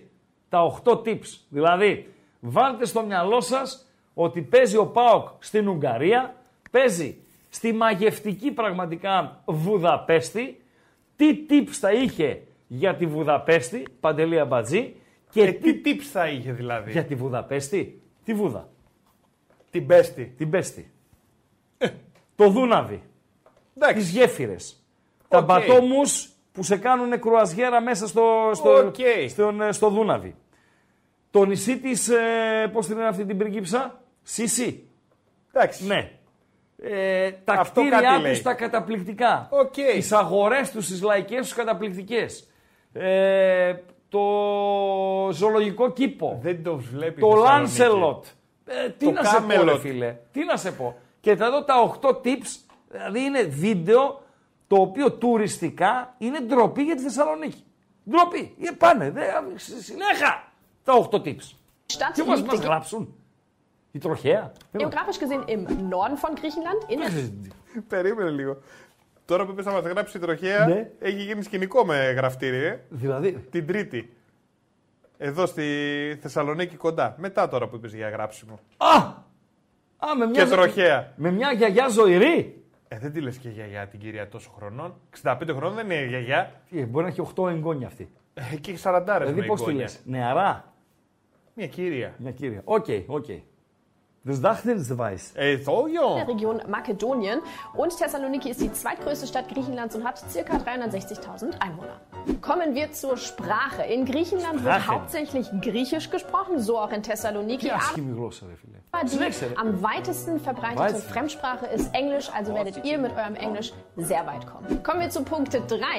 Der Verein PAOK Thessaloniki wurde 1926 gegründet und PAOK steht für Panthessalonikischer Sportclub. Ναι, μπορεί να είναι και το σημαντικότερο αξιοθέατο μετά τον Λευκό Πύργο, Παντελή Αμπατζή. Είναι ο Λευκός Πύργος και η Τούμπα. Ποιο είναι? Άντε να βάλω και το άγαλμα του Μεγάλου Αλεξάνδρου. Να το βάλω και αυτό. Με το βουκεφάλα. Ναι, αλλά είναι δίπλα στο Λευκό Πύργο και δεν πιάνεται. Χάνει λες. Είναι δίπλα. Δηλαδή πας στο Λευκό Πύργο, κάνεις έτσι, τσακ Λευκός σου. Τσακ, γυρίζεις, το βλέπεις και το αυτό. Σε ένα λεπτό τα είδες και τα δύο και έφυγες. Συνέχισε. Hub Stevens, die Trainerlegende, der hat schon an der Seite... Stevens λέγεται. Εμείς τον λέγαμε Στέφενς, αυτόν που ήταν στον ΠΑΟΚ Θεσσαλονίκης προπονητής. Ο μεγαλύτερος τουρίστας που πέρασε, ή μάλλον ένας από τους μεγαλύτερους τουρίστες προπονητές που πέρασαν από τον ΠΑΟΚ. Συνέχα. ...gestanden und in PAOK gecoacht und auch Georgios Tsavelas, der bekannt durch sein 70 Meter... Βρίζει κιόλας μέσα στο βίντεο. Για ποιον παίκτη μίλησε? Για ποιον παίκτη μίλησε? Δεν άκουσα καλά, συνέχισε το βίντεο. Κάτσε να το γυρίσω. Όχι, να μην το γυρίσεις πίσω, Αμπατζή. Λίγο να τα ακούσουμε σωστά, ρε φίλε. Georgios Tsarvellas, der bekannt durch sein 70-Meter-Tor gegen Schalke ist, hat dort bereits gespielt. Apropos gespielt wird im Toumba-Stadion, das fast so Pi mal Daumen 28.701 Zuschauerinnen und Zuschauer. Zukau, 28.701 Zukauskas. Δεν είναι 28.700. Αυτό είναι το ένα, αυτό μας κυνηγάει παντού, ρε φίλε. Παντού μας κυνηγάει αυτό το ένα. Γεια, συνέχα, Αμπατζή. Α, ήρθαν τα ωραία τα φαγιά. Έλα, εδώ είναι, αυτά έχεις, ρε Αμπατζή. Αυτά έχει όμορφη Θεσσαλονίκη. Ωραίες γυναίκες. Ωραίο φαγητό. Και τη Χαλκιδική. Τελειώσαμε. Punkt 4. Typisch griechisches Essen, das kennt ihr wahrscheinlich alle, Gyros und Tzatziki, aber... Είπε Tzatziki. Tzatziki. Wenn ich Tzatziki, Tzatziki. Άσχημη γλώσσα, ναι. Uns in Thessaloniki am Meer befinden, werden natürlich auch vermehrt Meeresfrüchte auf den Teller. Να, και κουτσομουρίτσα και στο βάθος θερμαϊκού. Τσιγαρίδες και τα τέτοια. Πού να φάει, ρε φίλε, ο άλλος τώρα στο Μόναχο, τι να φάει ψάρι, ρε φίλε. Τι να φάει ψάρι. Τι ψάρι να φάει ο άλλος αυτός στη Φραγκφούρτη. Λουκάνικο Φραγκφούρτη, θα πιει και δύο τενεκέδες μπύρα και τελειώσαμε. Wurst. Man kennt in Thessaloniki auch zwei Gerichte ganz besonders, und zwar sind es zum einen Kuluri, das sind so Sinn... Και το κουλουράκι. Κουλούρι, βεβαίως, συνέχα. Mit ähnliche Hefeteiggebäcke, die sind rund geformt und haben eine Sesamkruste, sehr zu empfehlen. Und Bougatza. Bougatza sind Grießcremeschnitte. Εδώ είμαστε. Ρε, Παντελή, θα το δούμε όλο. Θα το δούμε όλο, ρε Μπουγάτσα. Θα το δούμε όλο. Τι. Πόση ώρα παίζει τώρα το βίντεο, πες μου. 1,5 λεπτό. Συνολικά πόσο είναι, 3 λεπτά. Ναι. Ωραία. Παίζει 1,5 λεπτό. Ναι. Στο μισό βίντεο και δεν έχουμε δει ακόμη τίποτα. Πώς δεν είδες τίποτα, ρε φίλε. Έδειξε αξιοθέατο. Έδειξε γήπεδο. Αυτά. Έδειξε... Φαγητά. Α, μπράβο. Αυτά. Μπουγάτσα, κουλούρι, γύρο, τζατζίκι, ψάρια. Αυτά. Ρε φίλε, είναι περισσότερα από αυτά που έχουν στο Χόλμη οι άλλοι Σουηδοί. Συνέχεια, ρε, συνέχεια. Κάτσε να βάλω ακουστικά. Συνέχεια, βάλα ακουστικά. Γιατί εσύ δεν θα βάλεις ακουστικά. Έχω 11 ΠΑΟΚ. Συνέχεια. Ολοκλήρωσε το βίντεο μέχρι να μελετήσω την ενδεκάδα. ...die sowohl süß als auch salzig serviert werden. Getrunken wird in Griechenland übrigens sehr viel Ouzo. Simio Pende, das heißt Punkt 5 auf Griechisch zur bekanntesten Sehenswürdigkeit von Saloniki. Ανέβηκε και στο Λευκό Πύργο η άλλη. Ναι. Πουλάει τρέλα. Niki, und zwar ist das der Weiße Turm. Der ist zwar nicht mehr ganz weiß, weil er aufgrund der Meeresluft an Farbe verloren hat, aber er ist durchaus einer der schönsten und auch bekanntesten Orte. Ξέρεις πόσες φορές έχω ανέβει εκεί πάνω. Εγώ καμία. Πάρα πολλές φορές. Ναι. Για δουλειά. Πόσες φορές έχω ανεβάσει αυτή τη σημαία και την έχω κατεβάσει. Αλήθεια. Μπράβο, Παντελό. Πάμε, τρέξτε. Der Stadt. Übrigens wurde der Weiße Turm auch mal der Rote Turm genannt. Warum? Weil er während der osmanischen Besetzung als ein Gefängnis diente. In dem Turm gibt es übrigens auch ein Museum und ganz oben, 34 Meter in der Höhe, gibt es eine coole Aussichtsplattform mit 360 Grad Blick. Punkt 6. Die Uferpromenade von Saloniki. Αυτό τώρα είναι αξιοθέατο. Έχει τα πλοία που κάνουν αγώνες στην παραλία. Σε παρακαλώ, ρε Αμπατζή. Σε παρακαλώ, ρε Αμπατζή. Νομίζω κάπου εδώ πρέπει να σταματήσει. Κόψ' το, τέλος. Τελείωσε. Παιδιά, αυτό είναι. Εκπληκτική δουλειά από την κοπελίτσα, η οποία μπορεί να είναι και στο τμήμα μάρκετινγκ φυσικά από της Άιντραχτ από την Φραγκφούρτη. Οκ. Και τι διαφημίζουμε εμείς εδώ. Δηλαδή, διαφημίζουν τη Θεσσαλονίκη το κουλούρι, την μπουγάτσα. Σωστά, Παντελή Αμπατζή. Δείχνει και τις ομπρέλες, ρε φίλε. Ναι, και τις ομπρέλες δείχνει. Δάκρυσα. Oh. Το κουλούρι, την μπουγάτσα, το γύρο, το τζατζίκι, τις γαρίδες και τις κουτσομούρες. Αυτοί είμαστε. Φίλε, εγώ λίγο Λευκό Πύργο, λίγο ομπρέλες, λίγο Ανοπόλη και τελειώσαμε. Η όμορφη Θεσσαλονίκη. Ναι. Δεν θα πας Ανοπόλη. Θα πας Αναπόλη. Αναπόλη. Είναι η Αναπόλη. Κοτάρσκι Κουλιεράκης με ητέ. Έλα ρε. Ποιος Μούργ. Με ποιο Μούργ ξεκινάει. Βασικός. Φοβερά πράγματα συμβαίνουν. Τάισον. Τώρα μου φύγε η UEFA και το έβαλε στο γήπεδο. Γιατί στην αρχή η UEFA το βγάζει για 1-2 λεπτά στο όπως να είναι και μετά το αποτυπώνει στο γήπεδο. Άρα μπορούμε να δούμε, Παντελή Αμπατζή, UEFA, ενώ ξεκίνησαν τα δεύτερα ημιχρόνια. Και το πρώτο γκολ στο δεύτερο ημιχρόνιο το πετυχαίνει η Φράιμπουργκ, η οποία φέρνει το μάτς στα ίσα, παιχνίδι για τον όμιλο του Ολυμπιακού. Και νομίζω εδώ ο Ολυμπιακός τώρα δεν είμαι σίγουρος τι θέλουν οι Γαύροι. Θέλουν νίκη της Φράιμπουργκ να ξεφύγει και να την πεις άστη να παίξουμε με τους άλλους. Διπλό της West Ham για να επέλθει μια ισορροπία στον όμιλο όσον αφορά την Φράιμπουργκ. Οκ, ό,τι θέλει ο καθένας. Πάντως αυτό είναι το πρώτο γκολ στο δεύτερο ημιχρόνιο και είναι της Φράιμπουργκ. Φράιμπουργκ West Ham από το Λονδίνο 1-1. Έχουμε δεκάδα ΠΑΟΚ Θεσσαλονίκης. Έχουμε εικόνα δηλαδή, Παντελή Αμπατζή. Δευτερόλεπτα, με έχεις τεντώσει. Γιατί σκοτεινέσαι κάτι γι' αυτό. Περίμενε. Κοτάρσκι κάτω τα δοκάρια. Βιερίνια ως αρχηγός στο δεξιά άκρο της άμυνας. Μπάμπα στο αριστερό. Ο επικίνδυνος Εκόνγκ παρέα με τον Κουλιεράκη στο κέντρο της άμυνας. Ο Σντόεφ Μεϊτέ στο 6-8. Ζίβκοβιτς στη μία μπάντα. Τάισον στην άλλη μπάντα. Ο Ποιος Μούργ σε θέση 10 πίσω από τον Σαμάτα. Έμεινε έξω ο Τσιγκάρας. Για μένα έπρεπε να ξεκινήσει αντί του Μεϊτέ. Το λέμε τώρα. Το τι θα γίνει στην διάρκεια, οκ. Έμεινε εκτός ενδεκάδας ο Κωνσταντέλιας. Έμεινε εκτός ενδεκάδας ο Ντεσπότοφ. Και οι υπόλοιποι για τον ΠΑΟΚ στον πάγκο. Ο Ζίβκοβιτς ως αναπληρωματικός τερματοφύλακας. Ο Μιχαηλίδης, ο Κετζιόρα, ο Λίρατζης, ο Σβάμπ, ο Βρακάς, ο Ράφα Σοάρες, ο Μπράντον Τόμας και ο Τζίμας. Αυτή είναι γενικότερα η αποστολή του ΠΑΟΚ, δηλαδή η βασική και η αναπληρωματική. Με τον Μαρμούς στην κορυφή, η Άιντραχτ από τη Φραγκφούρτη, ίσως είναι και ο πιο επικίνδυνος ποδοσφαιριστής, Αιγύπτιος είναι ο συγκεκριμένος, καλός παίχτης και θέλει προσοχή, και τον Τραπ ως βασικό τερματοφύλακα, η Άιντραχτ από τη Φραγκφούρτη, ο Τραπ ο οποίος είναι και ο αρχηγός.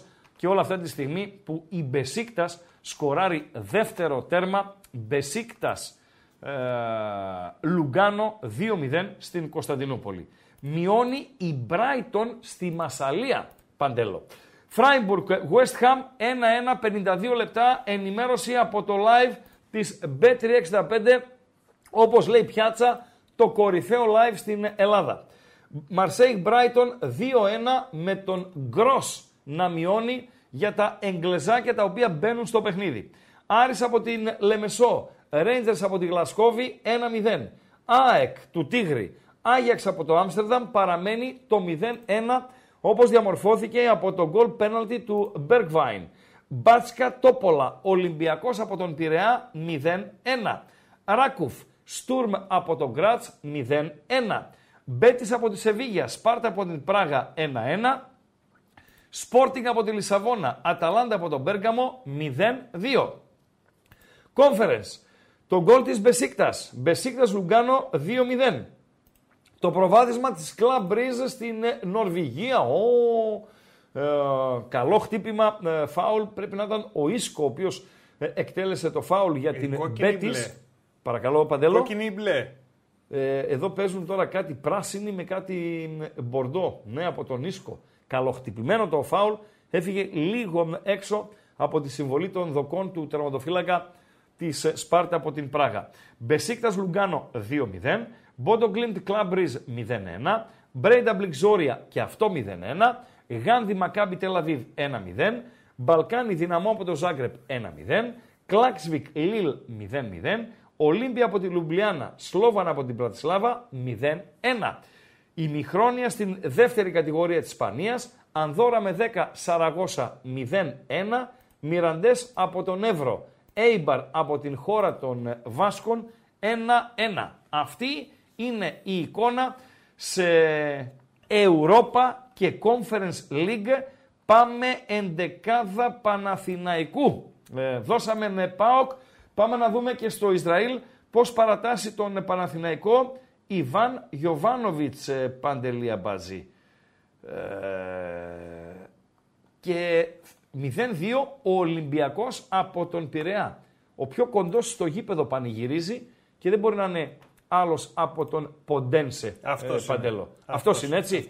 Σκοράρει, να το δούμε και στο replay, να δούμε αν είναι όλα νόμιμα, όλα ωραία, για να επιβεβαιωθεί το προβάδισμα 2 τερμάτων πλέον για τον Ολυμπιακό, ο οποίος δικαιώνει τον χαρακτηρισμό του φαβορί, απόκρουση από την άμυνα, ένα φάουλ από τα δεξιά, ο Ποντένσε γίνεται κάτοχος της μπάλας, σε θέση μέσα δεξιά, αλλάζει πόδι, σουτάρει με το αριστερό στην γωνία του Σέρβου τερματοφύλακα, εύκολα και απλά. Μπάτσκα Τόπολα, Ολυμπιακός από τον Πειραιά, 0-2 και με την εικόνα που έτσι δείχνουν και οι Σέρβοι και με τα λίγα που βλέπουμε, δεν νομίζω ότι μπορούν να απειλήσουν τον Ολυμπιακό στην υπόθεση με πρόκριση. Θα παίξουν ρόλο ρυθμιστή. Κάπου μπορεί να κάνουν τη ζημιά, αλλά ως εκεί.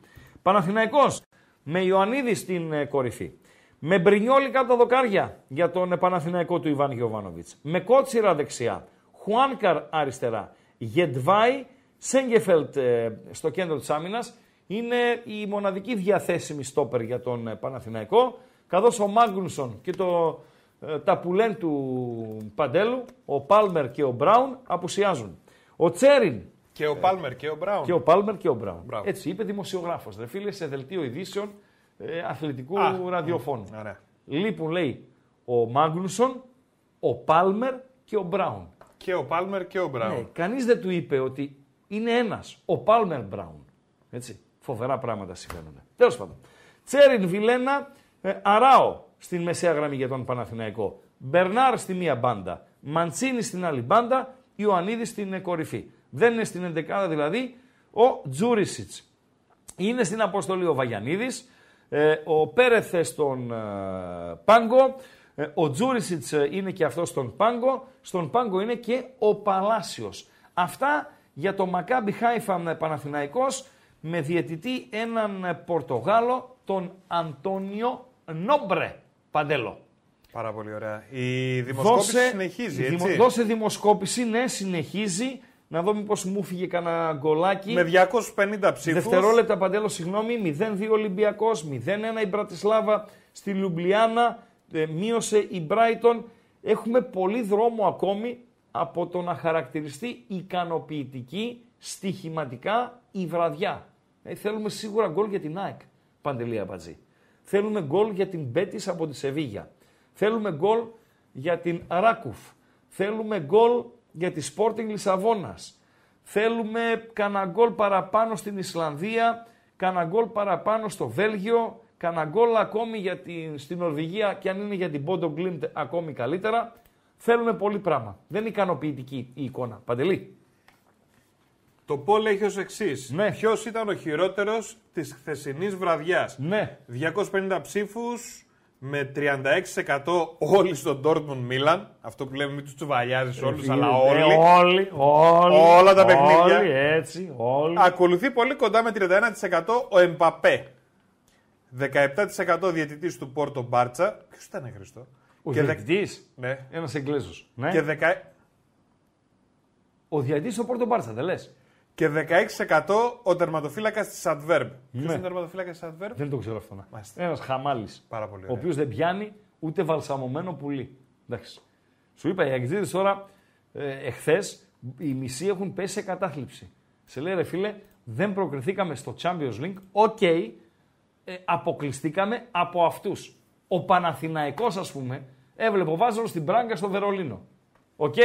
Δηλαδή, είδε την Μπράγκα και στον Μπράγκα Νάπολη. Είδε την Μπράγκα να χάνει από την Νάπολη στις λεπτομέρειες και στις καθυστερήσεις με αυτόν γκολ και είδε την Μπράγκα να πηγαίνει στην έδρα μιας γερμανικής ομάδας. Δεν είναι η δημοφιλέστερη. Δεν είναι η πιο δυνατή. Mm-hmm. Αλλά είναι μια γερμανική ομάδα η οποία με την πορεία της πέρσι εξασφάλισε ευρωπαϊκό εισιτήριο. Είναι μια ομάδα η οποία έχει κάνει στην άκρη το αφεντικό του Βερολίνου, την Χέρτα, και έχει πάρει αυτή τα πρωτεία στην πόλη. Οκ. Και βλέπει την Μπράγκα να γυρίζει το μάτς και να βάζει 3 γκολ. Και να βάζει και γκολάρες. Σε λέει, οκ, ρε φίλε, αποκλείστηκα. Το πάλεψα μέχρι τελευταίας δρανίδας, αλλά αποκλείστηκα από μια ομάδα η οποία είναι πάρα πολύ καλή ομάδα. Πραγματική. Η Αντβέρπ, σε λέει ο άλλος, ποια Αντβέρπ, ρε φίλε? Παντέλο. Ξεφωνητά τρως, έτσι. Εγώ. Είναι για τους αόματους, τους ψεύτες και δεν συμμαζεύω. Καλά, ακόμα εκεί είσαι. Εμείς έχουμε φτάσει το 2023, εσύ ακόμα εκεί είσαι. Τι εννοείς? Έχει πόσα μηνύματα. Έχει πολλά μηνύματα. Ναι, διαβάζεις τώρα, είσαι με τα παιχνίδια εσύ. Όχι, είμαι με τα. Αν μπορείς να δώσεις βοήθεια, δώσε βοήθεια. Λοιπόν, μηνύματα. Παιδιά, ζητάτε το link από το βίντεο που παίξαμε. Εύκολα το βρίσκεται στο κανάλι της Eintracht. Τι? που τερματοφύλακας της Αντβέρπ. Μου γράφει ένας φίλος. Ναι. Μπορείτε να το βρείτε πολύ εύκολα. Δεν νομίζω ότι χρειάζεται να σας βάλω αυτό το link για να το έχετε έτσι, δηλαδή, πιο γρήγορο. Και είναι πολύ σαλιάριδες, ρε φίλε. Τι σαλιάριδες είναι αυτοί. Είναι χειρότεροι από μένα, ρε εσύ. Με την κοπελίτσα που παρουσιάζει το βίντεο. Μέτρια. Εντάξει, όντως μέτρια. Μέτρια. Αλλά κάτι... Για τα δικά μου κυβικά και γούστα, η βαθμολογία είναι με άρισα το 10-2. Εγώ λέει αυτή τη Γερμανίδα θα της έδινα ένα έξτρα tip. Ορίστε. Θα της έδινα ένα έξτρα tip. Αυτή είναι οι λιγούριδες. Έχουμε Instagram της κοπέλας. Θα είναι στο γήπεδο. Τι σαλιάρδες είναι αυτοί. Ένας φίλος τώρα για να το σοβαρέψουμε για λίγο, Παντελό. Ένας φίλος ρωτά αν μπορεί να δώσει στοιχεία μέσα από το chat, να δώσει στοιχεία για ασθενή στο ιατρικό Αθηνών που χρειάζεται αίμα. Νομίζω μπορεί. Βεβαίως, γιατί έτσι δεν είναι.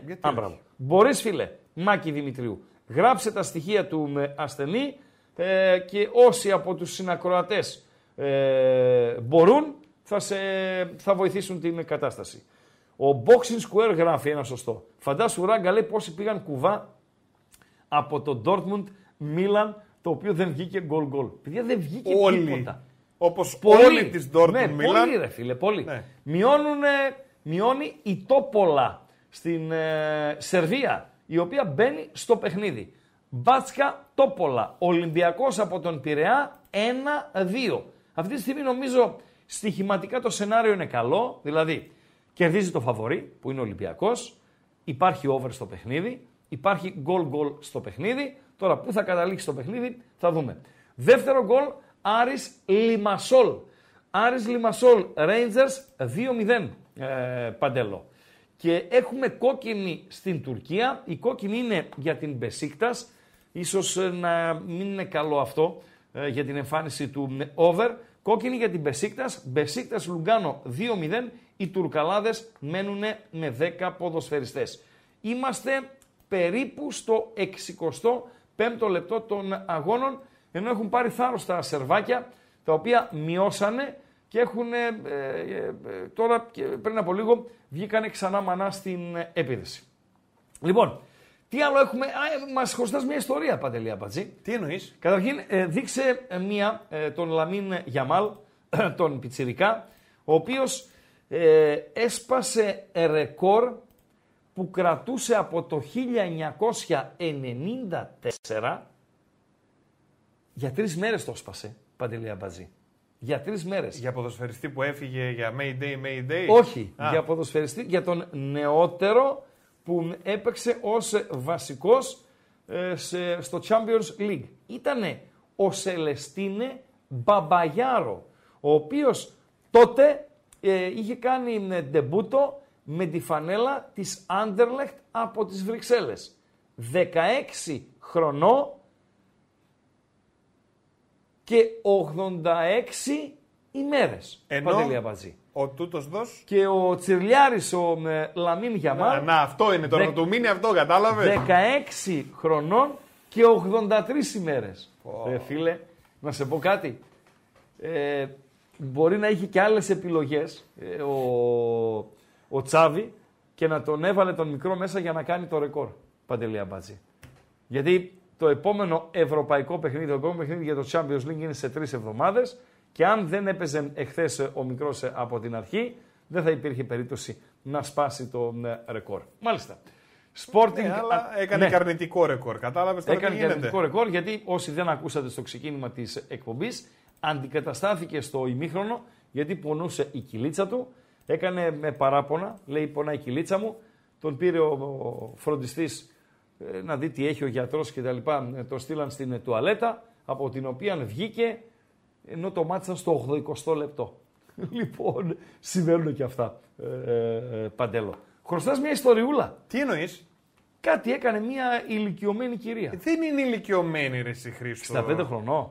Ρε φίλε. Βεβατζή μας δουλεύεις, φίλε.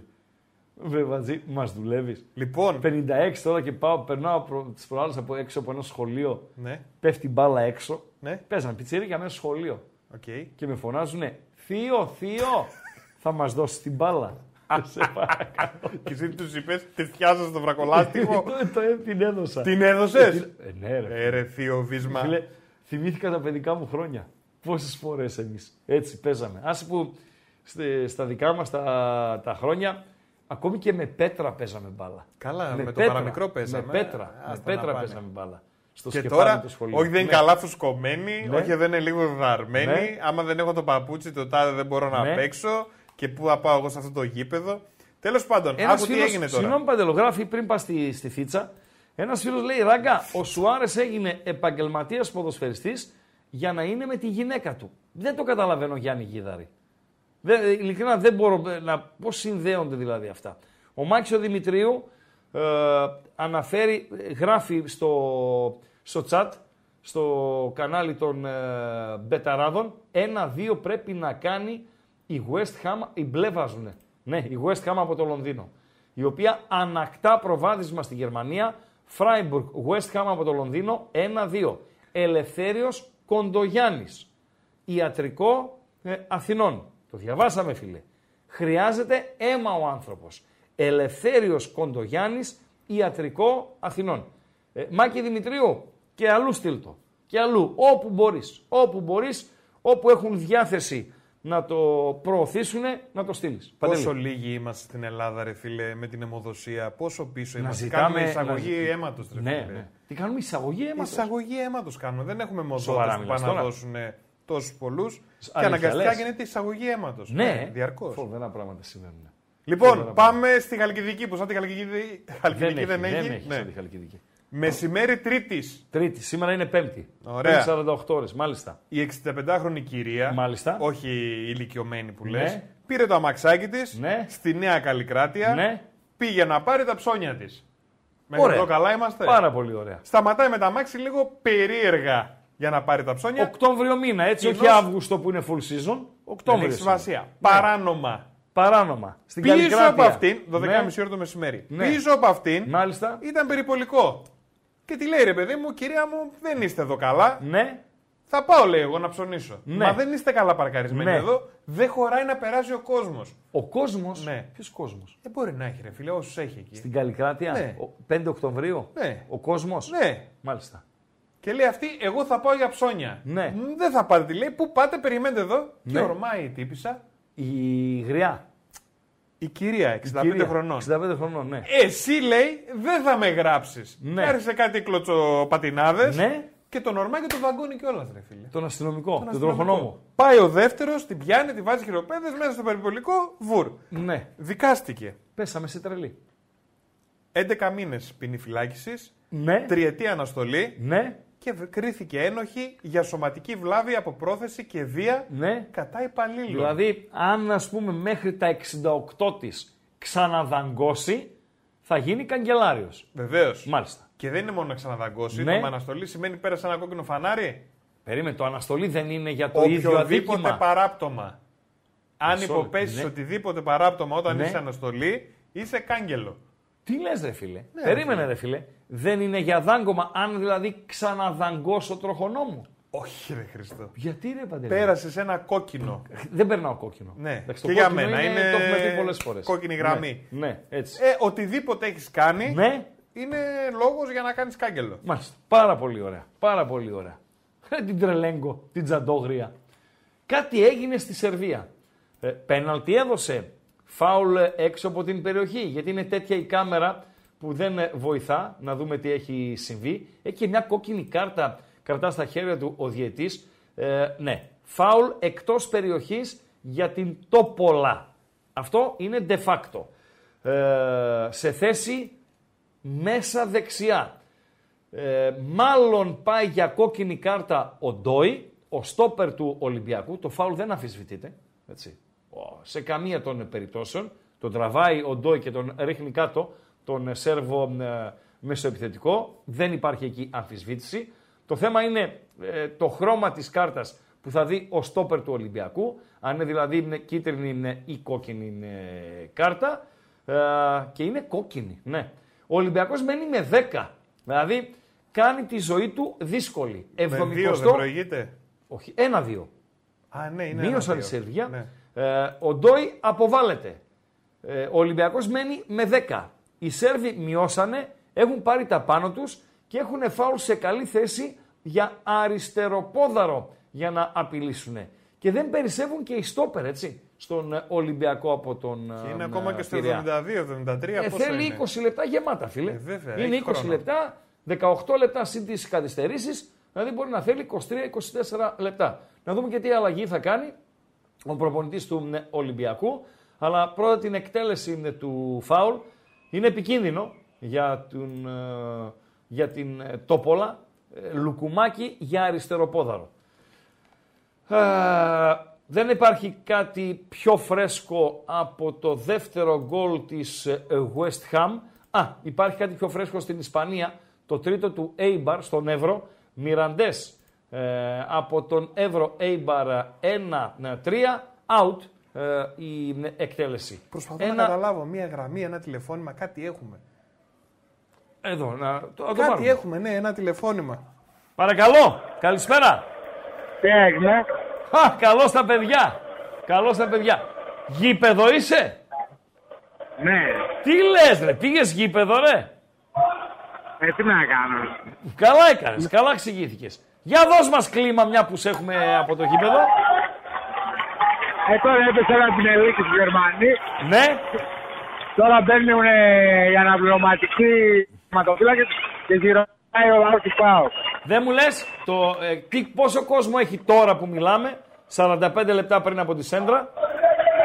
Στη Λοσίγκα είναι όλες οι θέσεις εκτός από τους Μπρούκλινες την ένα. Εκτός από τους Μπρούκλινες, καλά, αυτοί πάνε τελευταία ώρα.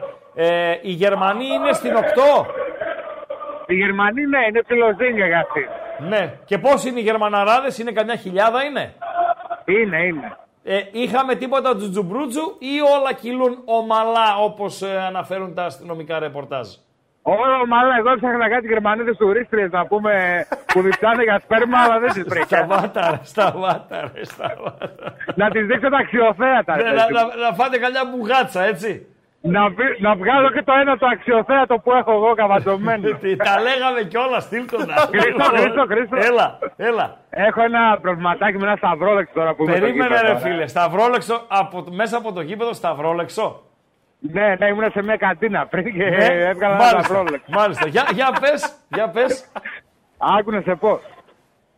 Λέει από κάτω, στην Τούμπα λέει φορούσα κοτομάνικο. Ναι. Και κέρασα στους Γερμανούς. Κορδάτο, ναι. Είναι 9 γράμματα, ναι.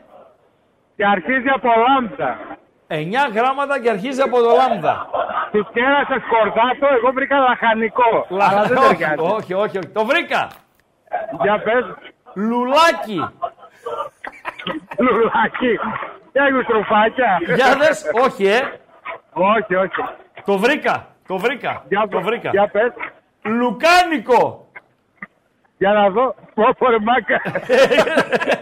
Βλέπω κάτι Γερμανούς απέναντι τσαλακό στο Λουκάνικο. Άιντε με τη νίκη, τα λέγαμε κιόλας. Βαρ έχουμε. Γκολ για την ΑΕΚ έχουμε. Και βαρ στην Πορτογαλία. Για πέναλτι υπέρ της Sporting, αυτό είδε το έξυπνο κοφτερωματάκι μου. Στην Φιλαδέλφια, ο Άμπραμπατ σεντράρει από τα δεξιά, αλλά με το αριστερό πόδι. Ο Βίντα πετιέται στο κέντρο της άμυνας των Ολλανδών και με κεφαλιά στέλνει την μπάλα στα δίχτυα. Η ΑΕΚ, η οποία φέρνει το μάτς στα ίσα. Έχω μία μικρή αμφιβολία για τη θέση του Άμπραμπατ όταν γίνεται κάτοχος της μπάλας. Παντελία Μπατζή. Ενώ στην Πορτογαλία πρέπει να κέρδισε πέναλτι η Sporting από τη Λισαβόνα. Έτσι, αυτή την εντύπωση έχω. Τον κυνηγάνε, αυτή της Αταλάντα ρε φίλε, κυνηγάνε τον διαιτή, Ισπανός είναι ο διαιτής. Γνωστή μούρη, Ισπανική μούρη.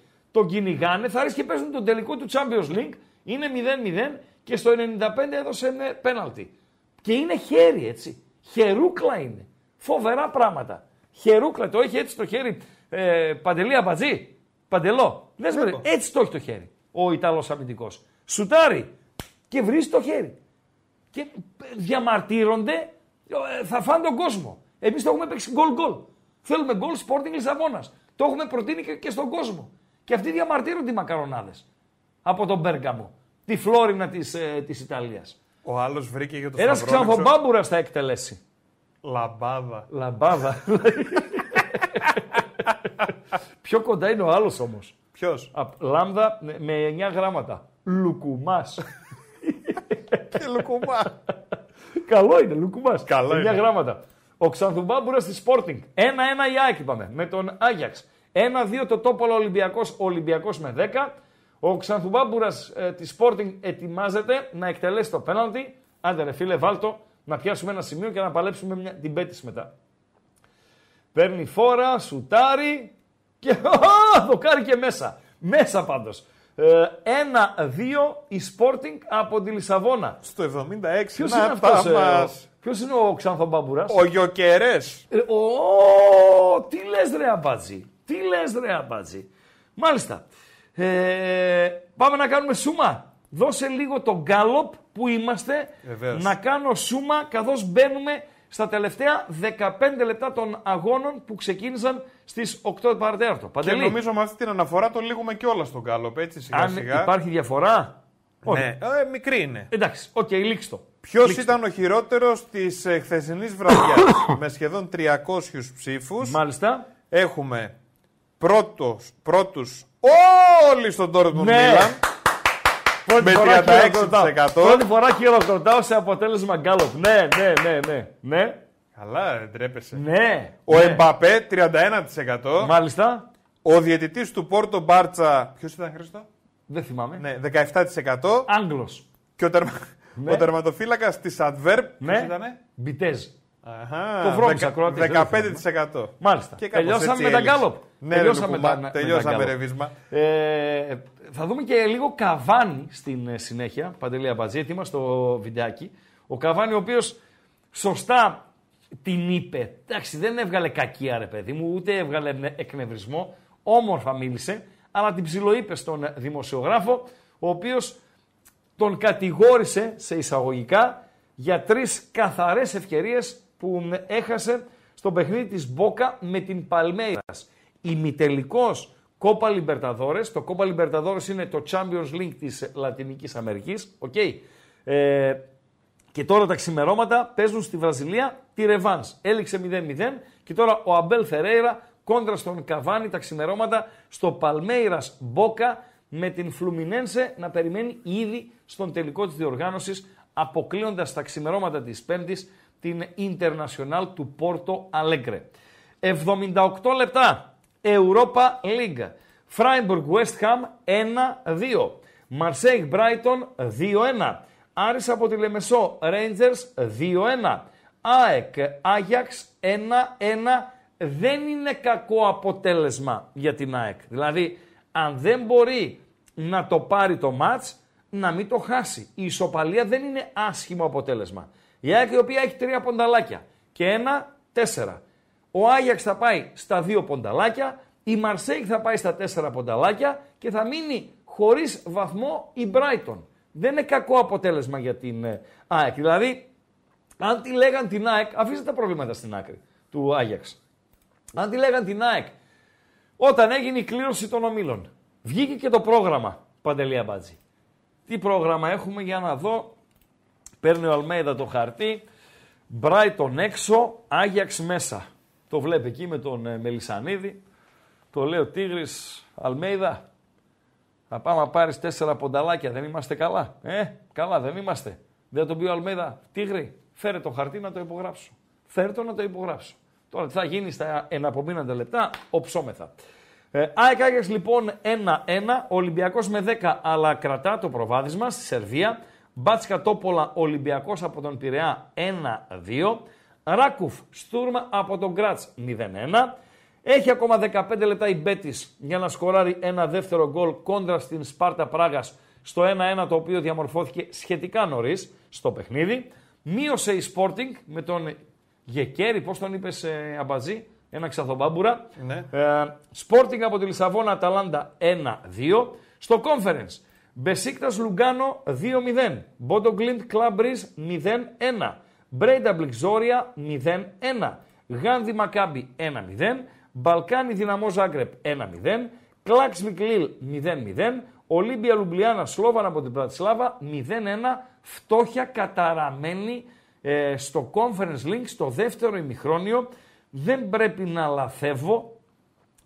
Το μοναδικό παιχνίδι στο οποίο είχαμε γκολ και το 1-0 έγινε, έχουμε κατάσταση over τώρα στην Κωνσταντινούπολη και η κόκκινη κάρτα στην Μπεσίκτας, είναι το Μπεσίκτας Λουγκάνο. Είναι 2-1, είναι το μοναδικό παιχνίδι που σημειώθηκε γκολ.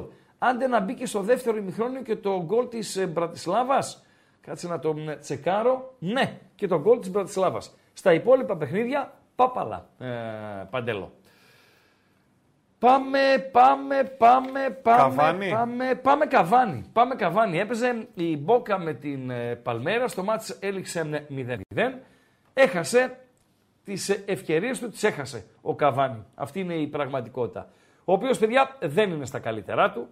Δηλαδή, πήγε στην Βαλένθια, αν ήταν καλά, δεν υπήρχε περίπτωση να τον αφήσει η Βαλένθια να φύγει. Να προσπαθεί να τον ξεφορτωθεί η Βαλένθια. Σε αυτό το σημείο φτάσαμε.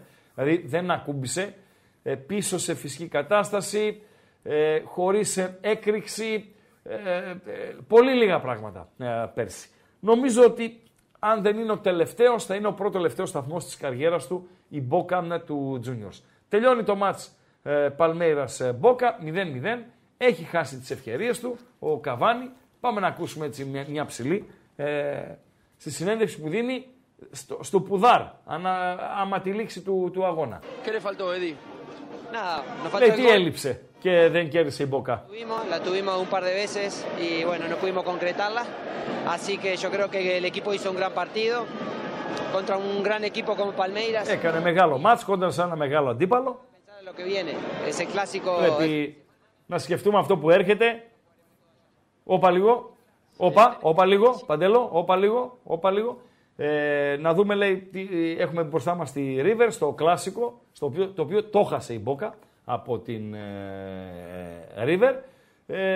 Και μετά να δούμε την ρεβάν στην Βραζιλία. Ρωτάει τώρα ο δημοσιογράφος. Έχασες, λέει, τρεις καθαρές ευκαιρίες, λέει. Τι έγινε.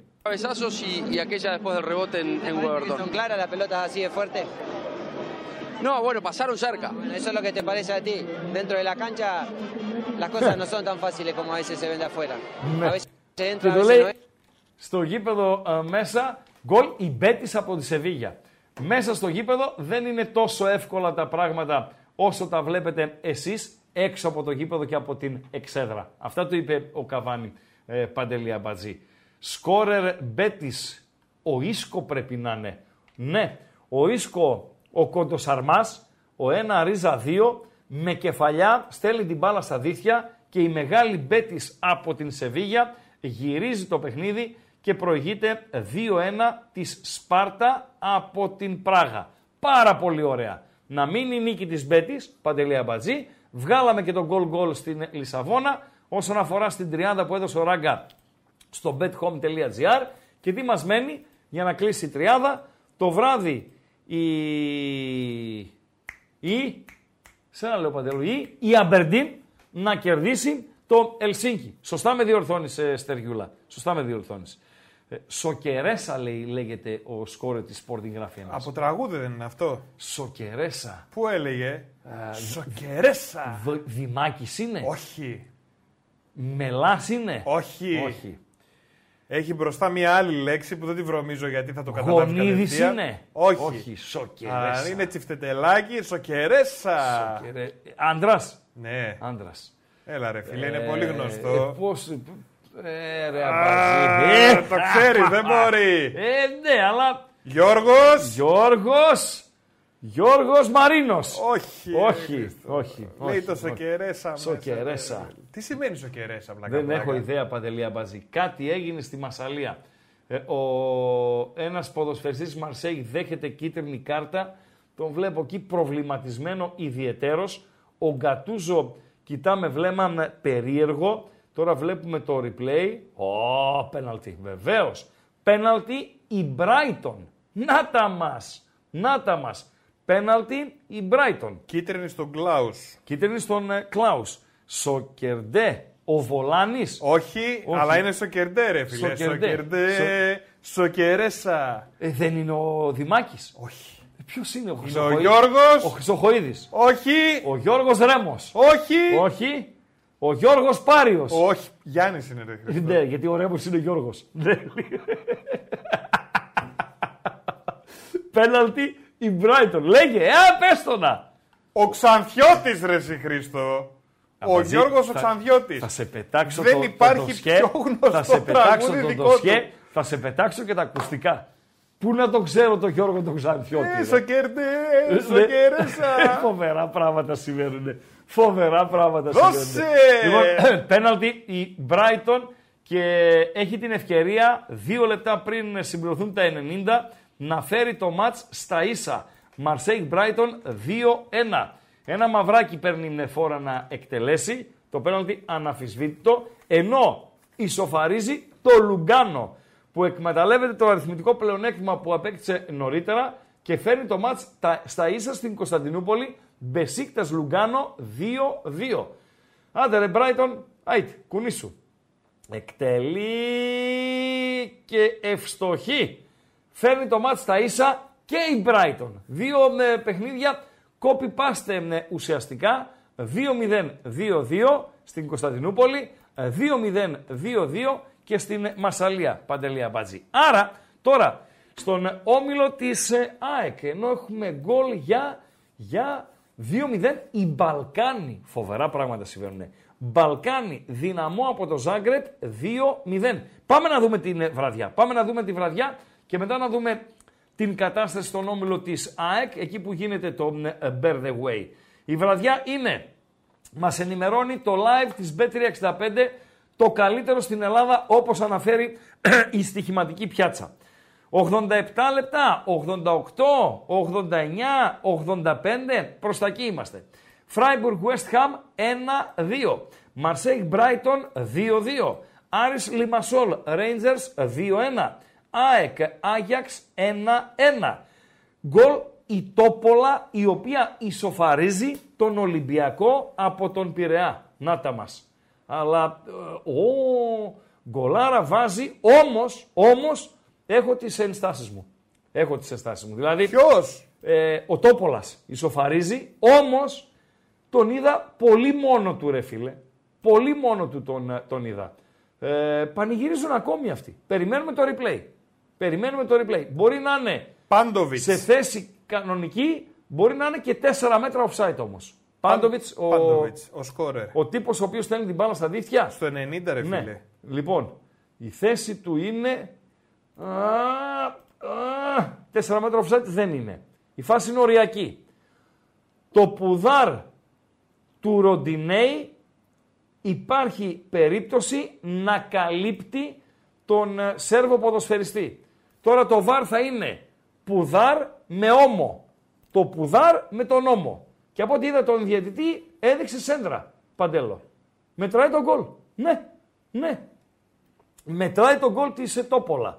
Από το πουθενά οι Σέρβοι εκμεταλλεύονται την αποβολή του Ντόι, το γεγονός ότι ο Ολυμπιακός έμεινε με 10 ποδοσφαιριστές, φέρουν το μάτς στα ίσα, δείχνει 5 λεπτά καθυστερήσεις ο ταμπελάκιας 4 και πάμε σε ένα συναρπαστικό φινάλε. Τόπολα Ολυμπιακός 2-2, ΑΕΚ Άγιαξ 1-1. Είναι, δεν θα πω καταστροφικό το αποτέλεσμα για τον Ολυμπιακό, αλλά είναι ένα κακό αποτέλεσμα. Μετά την ήττα στο Καραϊσκάκι από την Φράιμπουργκ. Νωρίτερα βλέπουμε τώρα μια ευκαιρία η οποία χάθηκε για την ΑΕΚ. Πώς το χάσε αυτό ρε. Η ΑΕΚ πόσο έχει καθυστερήσει ξέρουμε. Δεν έδειξε ακόμη γιατί δεν συμπληρώθηκαν τα 90. Τώρα έχει κέρδισε ένα φάουλ ο Άγιαξ. Αλλά πολύ μεγάλη ευκαιρία έχασε η ΑΕΚ νωρίτερα με τον Γιόνσον. Ενώ το Λουγκάνο, ρε Παντελία Μπάζη, μία από τις ωραιότερες πόλεις της Ελβετίας, κοντά στη λίμνη Κόμο, μόλις περνάτε την Ιταλία, δηλαδή αν είστε στο Μιλάνο ή στο Μπέργαμο και μπαίνετε από τα σύνορα στην Ελβετία, η πρώτη πόλη που συναντάτε είναι το Λουγκάνο, ωραιοτάτη. Δηλαδή πας και στο Λουγκάνο ρε φίλε. Εκείνη που με είχε πάει ο κουμπάρος μου τότε, Παντελή Αμπατζή, σε ένα outlet, με το που μπαίνεις στα σύνορα από Ιταλία στην Ελβετία, ένα outlet λέει να πάμε να ψωνίσουμε, λέει, είναι όλα μισή τιμή. Λέω όλα μισή τιμή, πάμε το λέω. Πάμε. Και πάμε. Mm-hmm. Δεν ψώνισε τίποτα. Γιατί? Ναι, γιατί λέει, όταν λέει μισή τιμή, είχε γκούτσι, μούτσι, σούτσι, να, αυτά δεν μπορώ. Βρούτσι, τέτοια. Άρα η μισή τιμή δεν ήταν καν. Από 3.500, 1.750. Πάρτορε! Ευκαιρία! Έλα ρε ράγκα. Λοιπόν, θύμισε η γυναίκα μου, την κουβαλούσαμε τώρα. Ήθελα να πάρω και πάντα Θεό, ήθελα να πάρω 2 βαλίτσες παντελιά μαζί. Για να αλλάξω το στόλο. Με τις βαλίτσες. Ναι, δηλαδή, να βρω μια βαλίτσα από 480, 2 εκατοστάρικα. Και να πεις ρε φίλε, είναι βαλιτσάρα. Κλέβεις εκκλησία, ναι, ρε φίλε. Ναι, παιδί μου, είναι βαλιτσάρα πάρτινα. Ναι. Οκ. Okay. Οι βαλίτσες ήτανε από 200, 1.050. Πόρε φίλε. Βαριά ακούγεσαι. Και για μια τσαντούλα τέτοια. Βαριά ακούγεσαι. Τα μόνα λεφτά που άφησα στο εμπορικό κέντρο ήταν ένα νεράκι που πήρα. Ούτε καν καφέ. Τρελάθηκες. Δεν τόλμησα. Λοιπόν, τα λεπτά των καθυστερήσεων στην ΑΕΚ, Παντελή Αμπατζή, είναι νομίζω 6. Νομίζω 6. 7 είναι οι καθυστερήσεις στη Μασσαλία. Πάμε να δούμε γρήγορα τον χάρτη. Τα περισσότερες καθυστερήσεις, Μαρσέιγ Μπράιτον 2-2. Η Μαρσέιγ έφερε ισοπαλία στην Ολλανδία πρώτο μάτς. Πήρε 1 πόντο και έναν τώρα 2 πόντοι. Η Μπράιτον μένει στον 1 πόντο. Ο Άγιαξ ισοπαλία 1 πόντο και έναν τώρα 2. Άρα η ΑΕΚ έχει 4 πονταλάκια, η Μαρσέιγ 2, ο Άγιαξ 2, η Μπράιτον 1 πόντο. Και τώρα η ΑΕΚ θα πάει στα 2 παιχνίδια με την Μαρσέιγ. Ένα στη Μασσαλία και ένα στην Αθήνα. Θα πάει στην διάδα αγώνων. Αν πάρει και 4 πονταλάκια στη διάδα αγώνων με τη Μασσαλία, έχει και 4-8, θα περάσει στην επόμενη φάση. Λογικά. Γιατί είναι εντελώς μα εντελώς αμφίροπος όμιλος. Δηλαδή, δύσκολα ομάδα να κάνει 4 νίκες, να πάει 12 βαθμούς ή να πάει 13 βαθμούς κτλ. Μαρσέιγ Μπράιτον 2-2, Άρης Λιμασσόλ Ρέιντζερς 2-1, ΑΕΚ Άγιαξ τρέχει το 4ο λεπτό των καθυστερήσεων 1-1, Τόπολα Ολυμπιακός τελευταίο από τα 5 λεπτά των καθυστερήσεων 2-2, ο Ολυμπιακός με 10. Ράκουφ Στούρμα από τον Γκράτς 0-1, Μπέτις, η μεγάλη Μπέτις, Σπάρτα από την Πράγα 2-1, εδώ τώρα συμπληρώνουμε τα 90. Σπόρτινγκ από τη Λισαβόνα, Αταλάντα 1-2, 6 τα λεπτά των καθυστερήσεων, συμπληρώθηκαν 3, τρέχει το 4ο. Η έκπληξη στην Κωνσταντινούπολη και δεν είναι δικαιολογία για την Μπεσίκτας, έτσι που έμεινε με 10, 2-0 ήταν και αν έμεινε με 10. 2-3, το Λουγκάνο έφερε τα πάνω κάτω. Μπόντο Γκλίντ Κλαμπρίζ 0-1, Μπρέιντα Μπλικζόρια 0-1, μετά τη Σαχτάρ εχθές μία ακόμη ουκρανική ομάδα είναι κοντά σε νίκη. Γάνδη, Μακάμπι από το Τελ Αβίβ 2-0, Μπαλκάνι, Δυναμό από το Ζάγκρεπ 2-0, Ολύμπια, Σλόβαν από την Πρατισλάβα 0-1. 1 γκολ θα μπει, Παντελή Αμπατζή. 1 γκολ θα μπει τώρα στις καθυστερήσεις. Πού θα μπει, πώς θα μπει, δεν μπορώ να το μαντέψω. 1 γκολ θα μπει. Για να δούμε πού θα μπει το γκολ στα τελειώματα, ενώ έρχονται σιγά σιγά τα τελικά. Το πρώτο τελικό από τις νήσους Φερόε, μία ακόμη επιτυχία για την μικρούλα την Κλάξβικ, Κλάξβικ Λιλ 0-0. Ρε τους ψαράδες. Τελευταία γιώμα για τον Ολυμπιακό από τον Πειραιά, η μπάλα στα χέρια του Σέρβου τερματοφύλακα και όπου να είναι ο διαιτής θα σφυρίξει για τελευταία φορά. Τέλος. Στο Τόπολα Ολυμπιακός 2-2, τέλος Παντέλο, τέλος. Τέλος στη Σερβία. Αποτυχία είναι για τον Ολυμπιακό, ειδικά σε συνδυασμό με την εντός έδρας ήττα από την Φράιμπουργκ, έτσι. Τι λέγαμε, Παντελή, στο ξεκίνημα της εκπομπής, δεν υποτιμάς τον αντίπαλο. Στο 0-2 φαίνεται πιστέψανε ότι η μπουγάδα τελείωσε. Τι λέγαμε, όλες οι νίκες στην Ευρώπη είναι σημαντικές. Τι λέγαμε, ότι υπάρχουν μάτς που έχεις να χάσεις πολλά και λίγα να κερδίσεις. Ο Ολυμπιακός έχασε πολλά πράγματα σήμερα και σε αυτοπεποίθηση και κλιματολογικά και για τη δική του βαθμολογία στην UEFA και για την βαθμολογία στον Όμιλο. Τέλος, στο Μπαλκάνι, Δυναμό από το Ζάγκρεπ 2-0. Τέλος στη Λισαβόνα. Sporting Αταλάντα 1-2. Περιμένουμε τελικό από την Αγία Σοφιά. Λίγο εκεί το νου σου, Παντελού. Σε παρακαλώ. Θα μπει ένα γκολ κάπου. Δεν έχει μπει ακόμη. Μαρσέιγ Μπράιτον. Συμπληρώνονται τα 7 λεπτά των καθυστερήσεων. Για τον όμιλο της ΑΕΚ είναι καλά τα αποτελέσματα για την ΑΕΚ. Η West Ham προηγείται στο Φράιμπουργκ. Για τον Ολυμπιακό η βραδιά δεν είναι καλή. Καλή είναι η βραδιά για την ΑΕΚ. Συμπληρώ τέλος στη Μασσαλία. Μαρσέιγ Μπράιτον 2-2. Τελευταίο λεπτό στην Φιλαδέλφια. ΑΕΚ Άγιαξ 1-1. Ο Γιόνσον είχε χρυσή ευκαιρία να δώσει τη νίκη στην ΑΕΚ νωρίτερα. Ένα γκολ θα μπει, να δούμε που θα μπει. Ο Γιόνσον, ο οποίος τώρα κάνει μία σέντρα και στέλνει την μπάλα στον Περισσό. Φοβερά πράγματα συμβαίνουν. Τελικά. Τέλος στη Γερμανία. Φράιμπουργκ, West Ham από το Λονδίνο 1-2. Στη Λουμπλιάνα, Ολύμπια Σλόβαν 0-1. Τέλος στην Πολωνία. Ράκουφ, Στουρμ από τον Γκράτς 0-1. Φάουλ για την Σπάρτα από την Πράγα στην Σεβίγια. Ευτυχώς η μπάλα στο τείχος.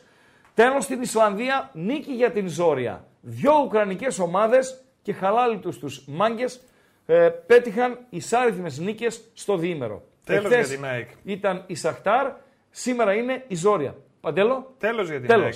Τέλος και στην Φιλαδέλφια. Τέλος στην Αγία Σοφιά. ΑΕΚ Άγιαξ 1-1. Άγιαξ είναι έτσι. Δηλαδή κάποιοι ονειροπαρμένοι, κακομαθημένοι, υπερόπτες κτλ. Μπορεί να θεωρήσουν και αποτυχία το αποτέλεσμα. Δεν είναι έτσι, παιδιά, έτσι. Είναι το ισοπαλία με τον Άγιαξ του Άμστερνταμ. Που είναι εκείνος ο Μανταλάκιας 13.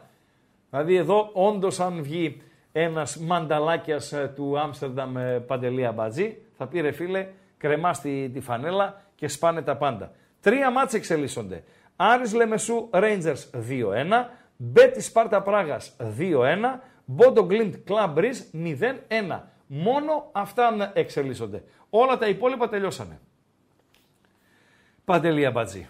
Έχουμε κάτι μηνύματα, κάτι. Όχι έτσι. Όχι. Κλείνουμε από εδώ. Κάτι δόθηκε τώρα στο Γάνδι Μακάμπι Τελ Αβίβ. Τι γίνεται στο Γάνδι Μακάμπι Τελ Αβίβ, ρε φίλε. Κάτσε να δούμε. Bet365. Τι μας λες, Bet365. Γάνδι Μακάμπι Τελ Αβίβ. Μας το έχει δώσει τελικό το Γάνδι Μακάμπι Τελ Αβίβ. Άρα δεν γίνεται τίποτα. Είναι τελικό αποτέλεσμα 2-0. Τελειώσαμε και από εκεί. Τι περιμένουμε. Τρία αποτελέσματα. Άρης Λεμεσού Rangers 2-1 στο 7ο λεπτό των καθυστερήσεων. Μπέτις Σπάρτα Πράγας 2-1 στο 5ο λεπτό των καθυστερήσεων. Μπόντο Γκλίντ Κλαμπ Μπριζ 0-1 στο 5ο. Τέλος στην Κύπρο. Άρης Λεμεσού Rangers 2-1. Μας έμειναν η Μπέτις και η Μπόντο Γκλίντ. Παντέλο. Αυτό που έβλεπα νωρίτερα, ήταν σε επανάληψη το δεύτερο γκολ της Γάνδης, με το οποίο κλείδωσε την νίκη της. Δύο εκκρεμότητες. Οι Τσέχοι πιέζουν για την ισοφάριση στην Σεβίγια και νωρίτερα χάσανε μια σπουδαία ευκαιρία, μια κοντινή κεφαλιά, η οποία ευτυχώς για τους Μπέτικος, αλλά και για μας που ακολουθήσαμε την πρόταση του Ράγκα στο bethome.gr, έφυγε πάνω από το δοκάρι. Έκτο λεπτό των καθυστερήσεων στην Σεβίγια. 5 έδειξε ο Ταμπελάκιας, για να δούμε πότε θα το σφυρίξει. Μπόντο Γκλίντ Κλαμπ Μπριζ 0-1, ενώ στην Σεγούντα της Ισπανίας έχουμε Ανδόρα Σαραγώσα 0-1 τελευταίο δεκάλεπτο, τελευταίο πεντάλεπτο Μιραντές Έιμπαρ 1-3. Τέλος στην Σεβίγια. Μπέτις Σπάρτα Πράγας 2-1. Άρα πάμε να δώσουμε τα τελικά αποτελέσματα και να πάρουμε πόδι για να δούμε και εμείς τα μάτς των 10 και στην συνέχεια 12 παρά 1, 23 και 59 δηλαδή, όλο το τι έγινε, τι να γίνει. Όλα τα παιχνίδια. Από τους μπεταράδες. Τελικά αποτελέσματα στη βραδιά. Europa League, Freiburg, West Ham 1-2. Τόπολα, Ολυμπιακός από τον Πειραιά 2-2. ΑΕΚ Άγιαξ 1-1. Μαρσέιγ Μπράιτον 2-2. Μπέτις Σπάρτα από την Πράγα 2-1. Άρης Λιμασόλ Ρέιντζερς 2-1. Ράκουφ Στούρμα από τον Γκράτς 0-1. Σπόρτινγκ από τη Λισαβόνα Αταλάντα 1-2. Ολύμπια Λουμπλιάνα Σλόβαν Μπρατισλάβας 0-1, πήγαμε στο Conference. Κλάξβικ Λίλ 0-0. Γάνδη Μακάμπι Τελαβίβ 2-0. Μπρέιντα Μπλικζόρια 0-1. Μπαλκάνι Δυναμό Ζάγκρεπ 2-0. Μποντογκλίντ Κλαμπρίζ 0-1. Μπεσίκτας Λουγκάνο 2-3. Νωρίτερα τελικό αποτέλεσμα στο Conference. Αστάνα Βικτόρια από το Πίλσεν 1-2.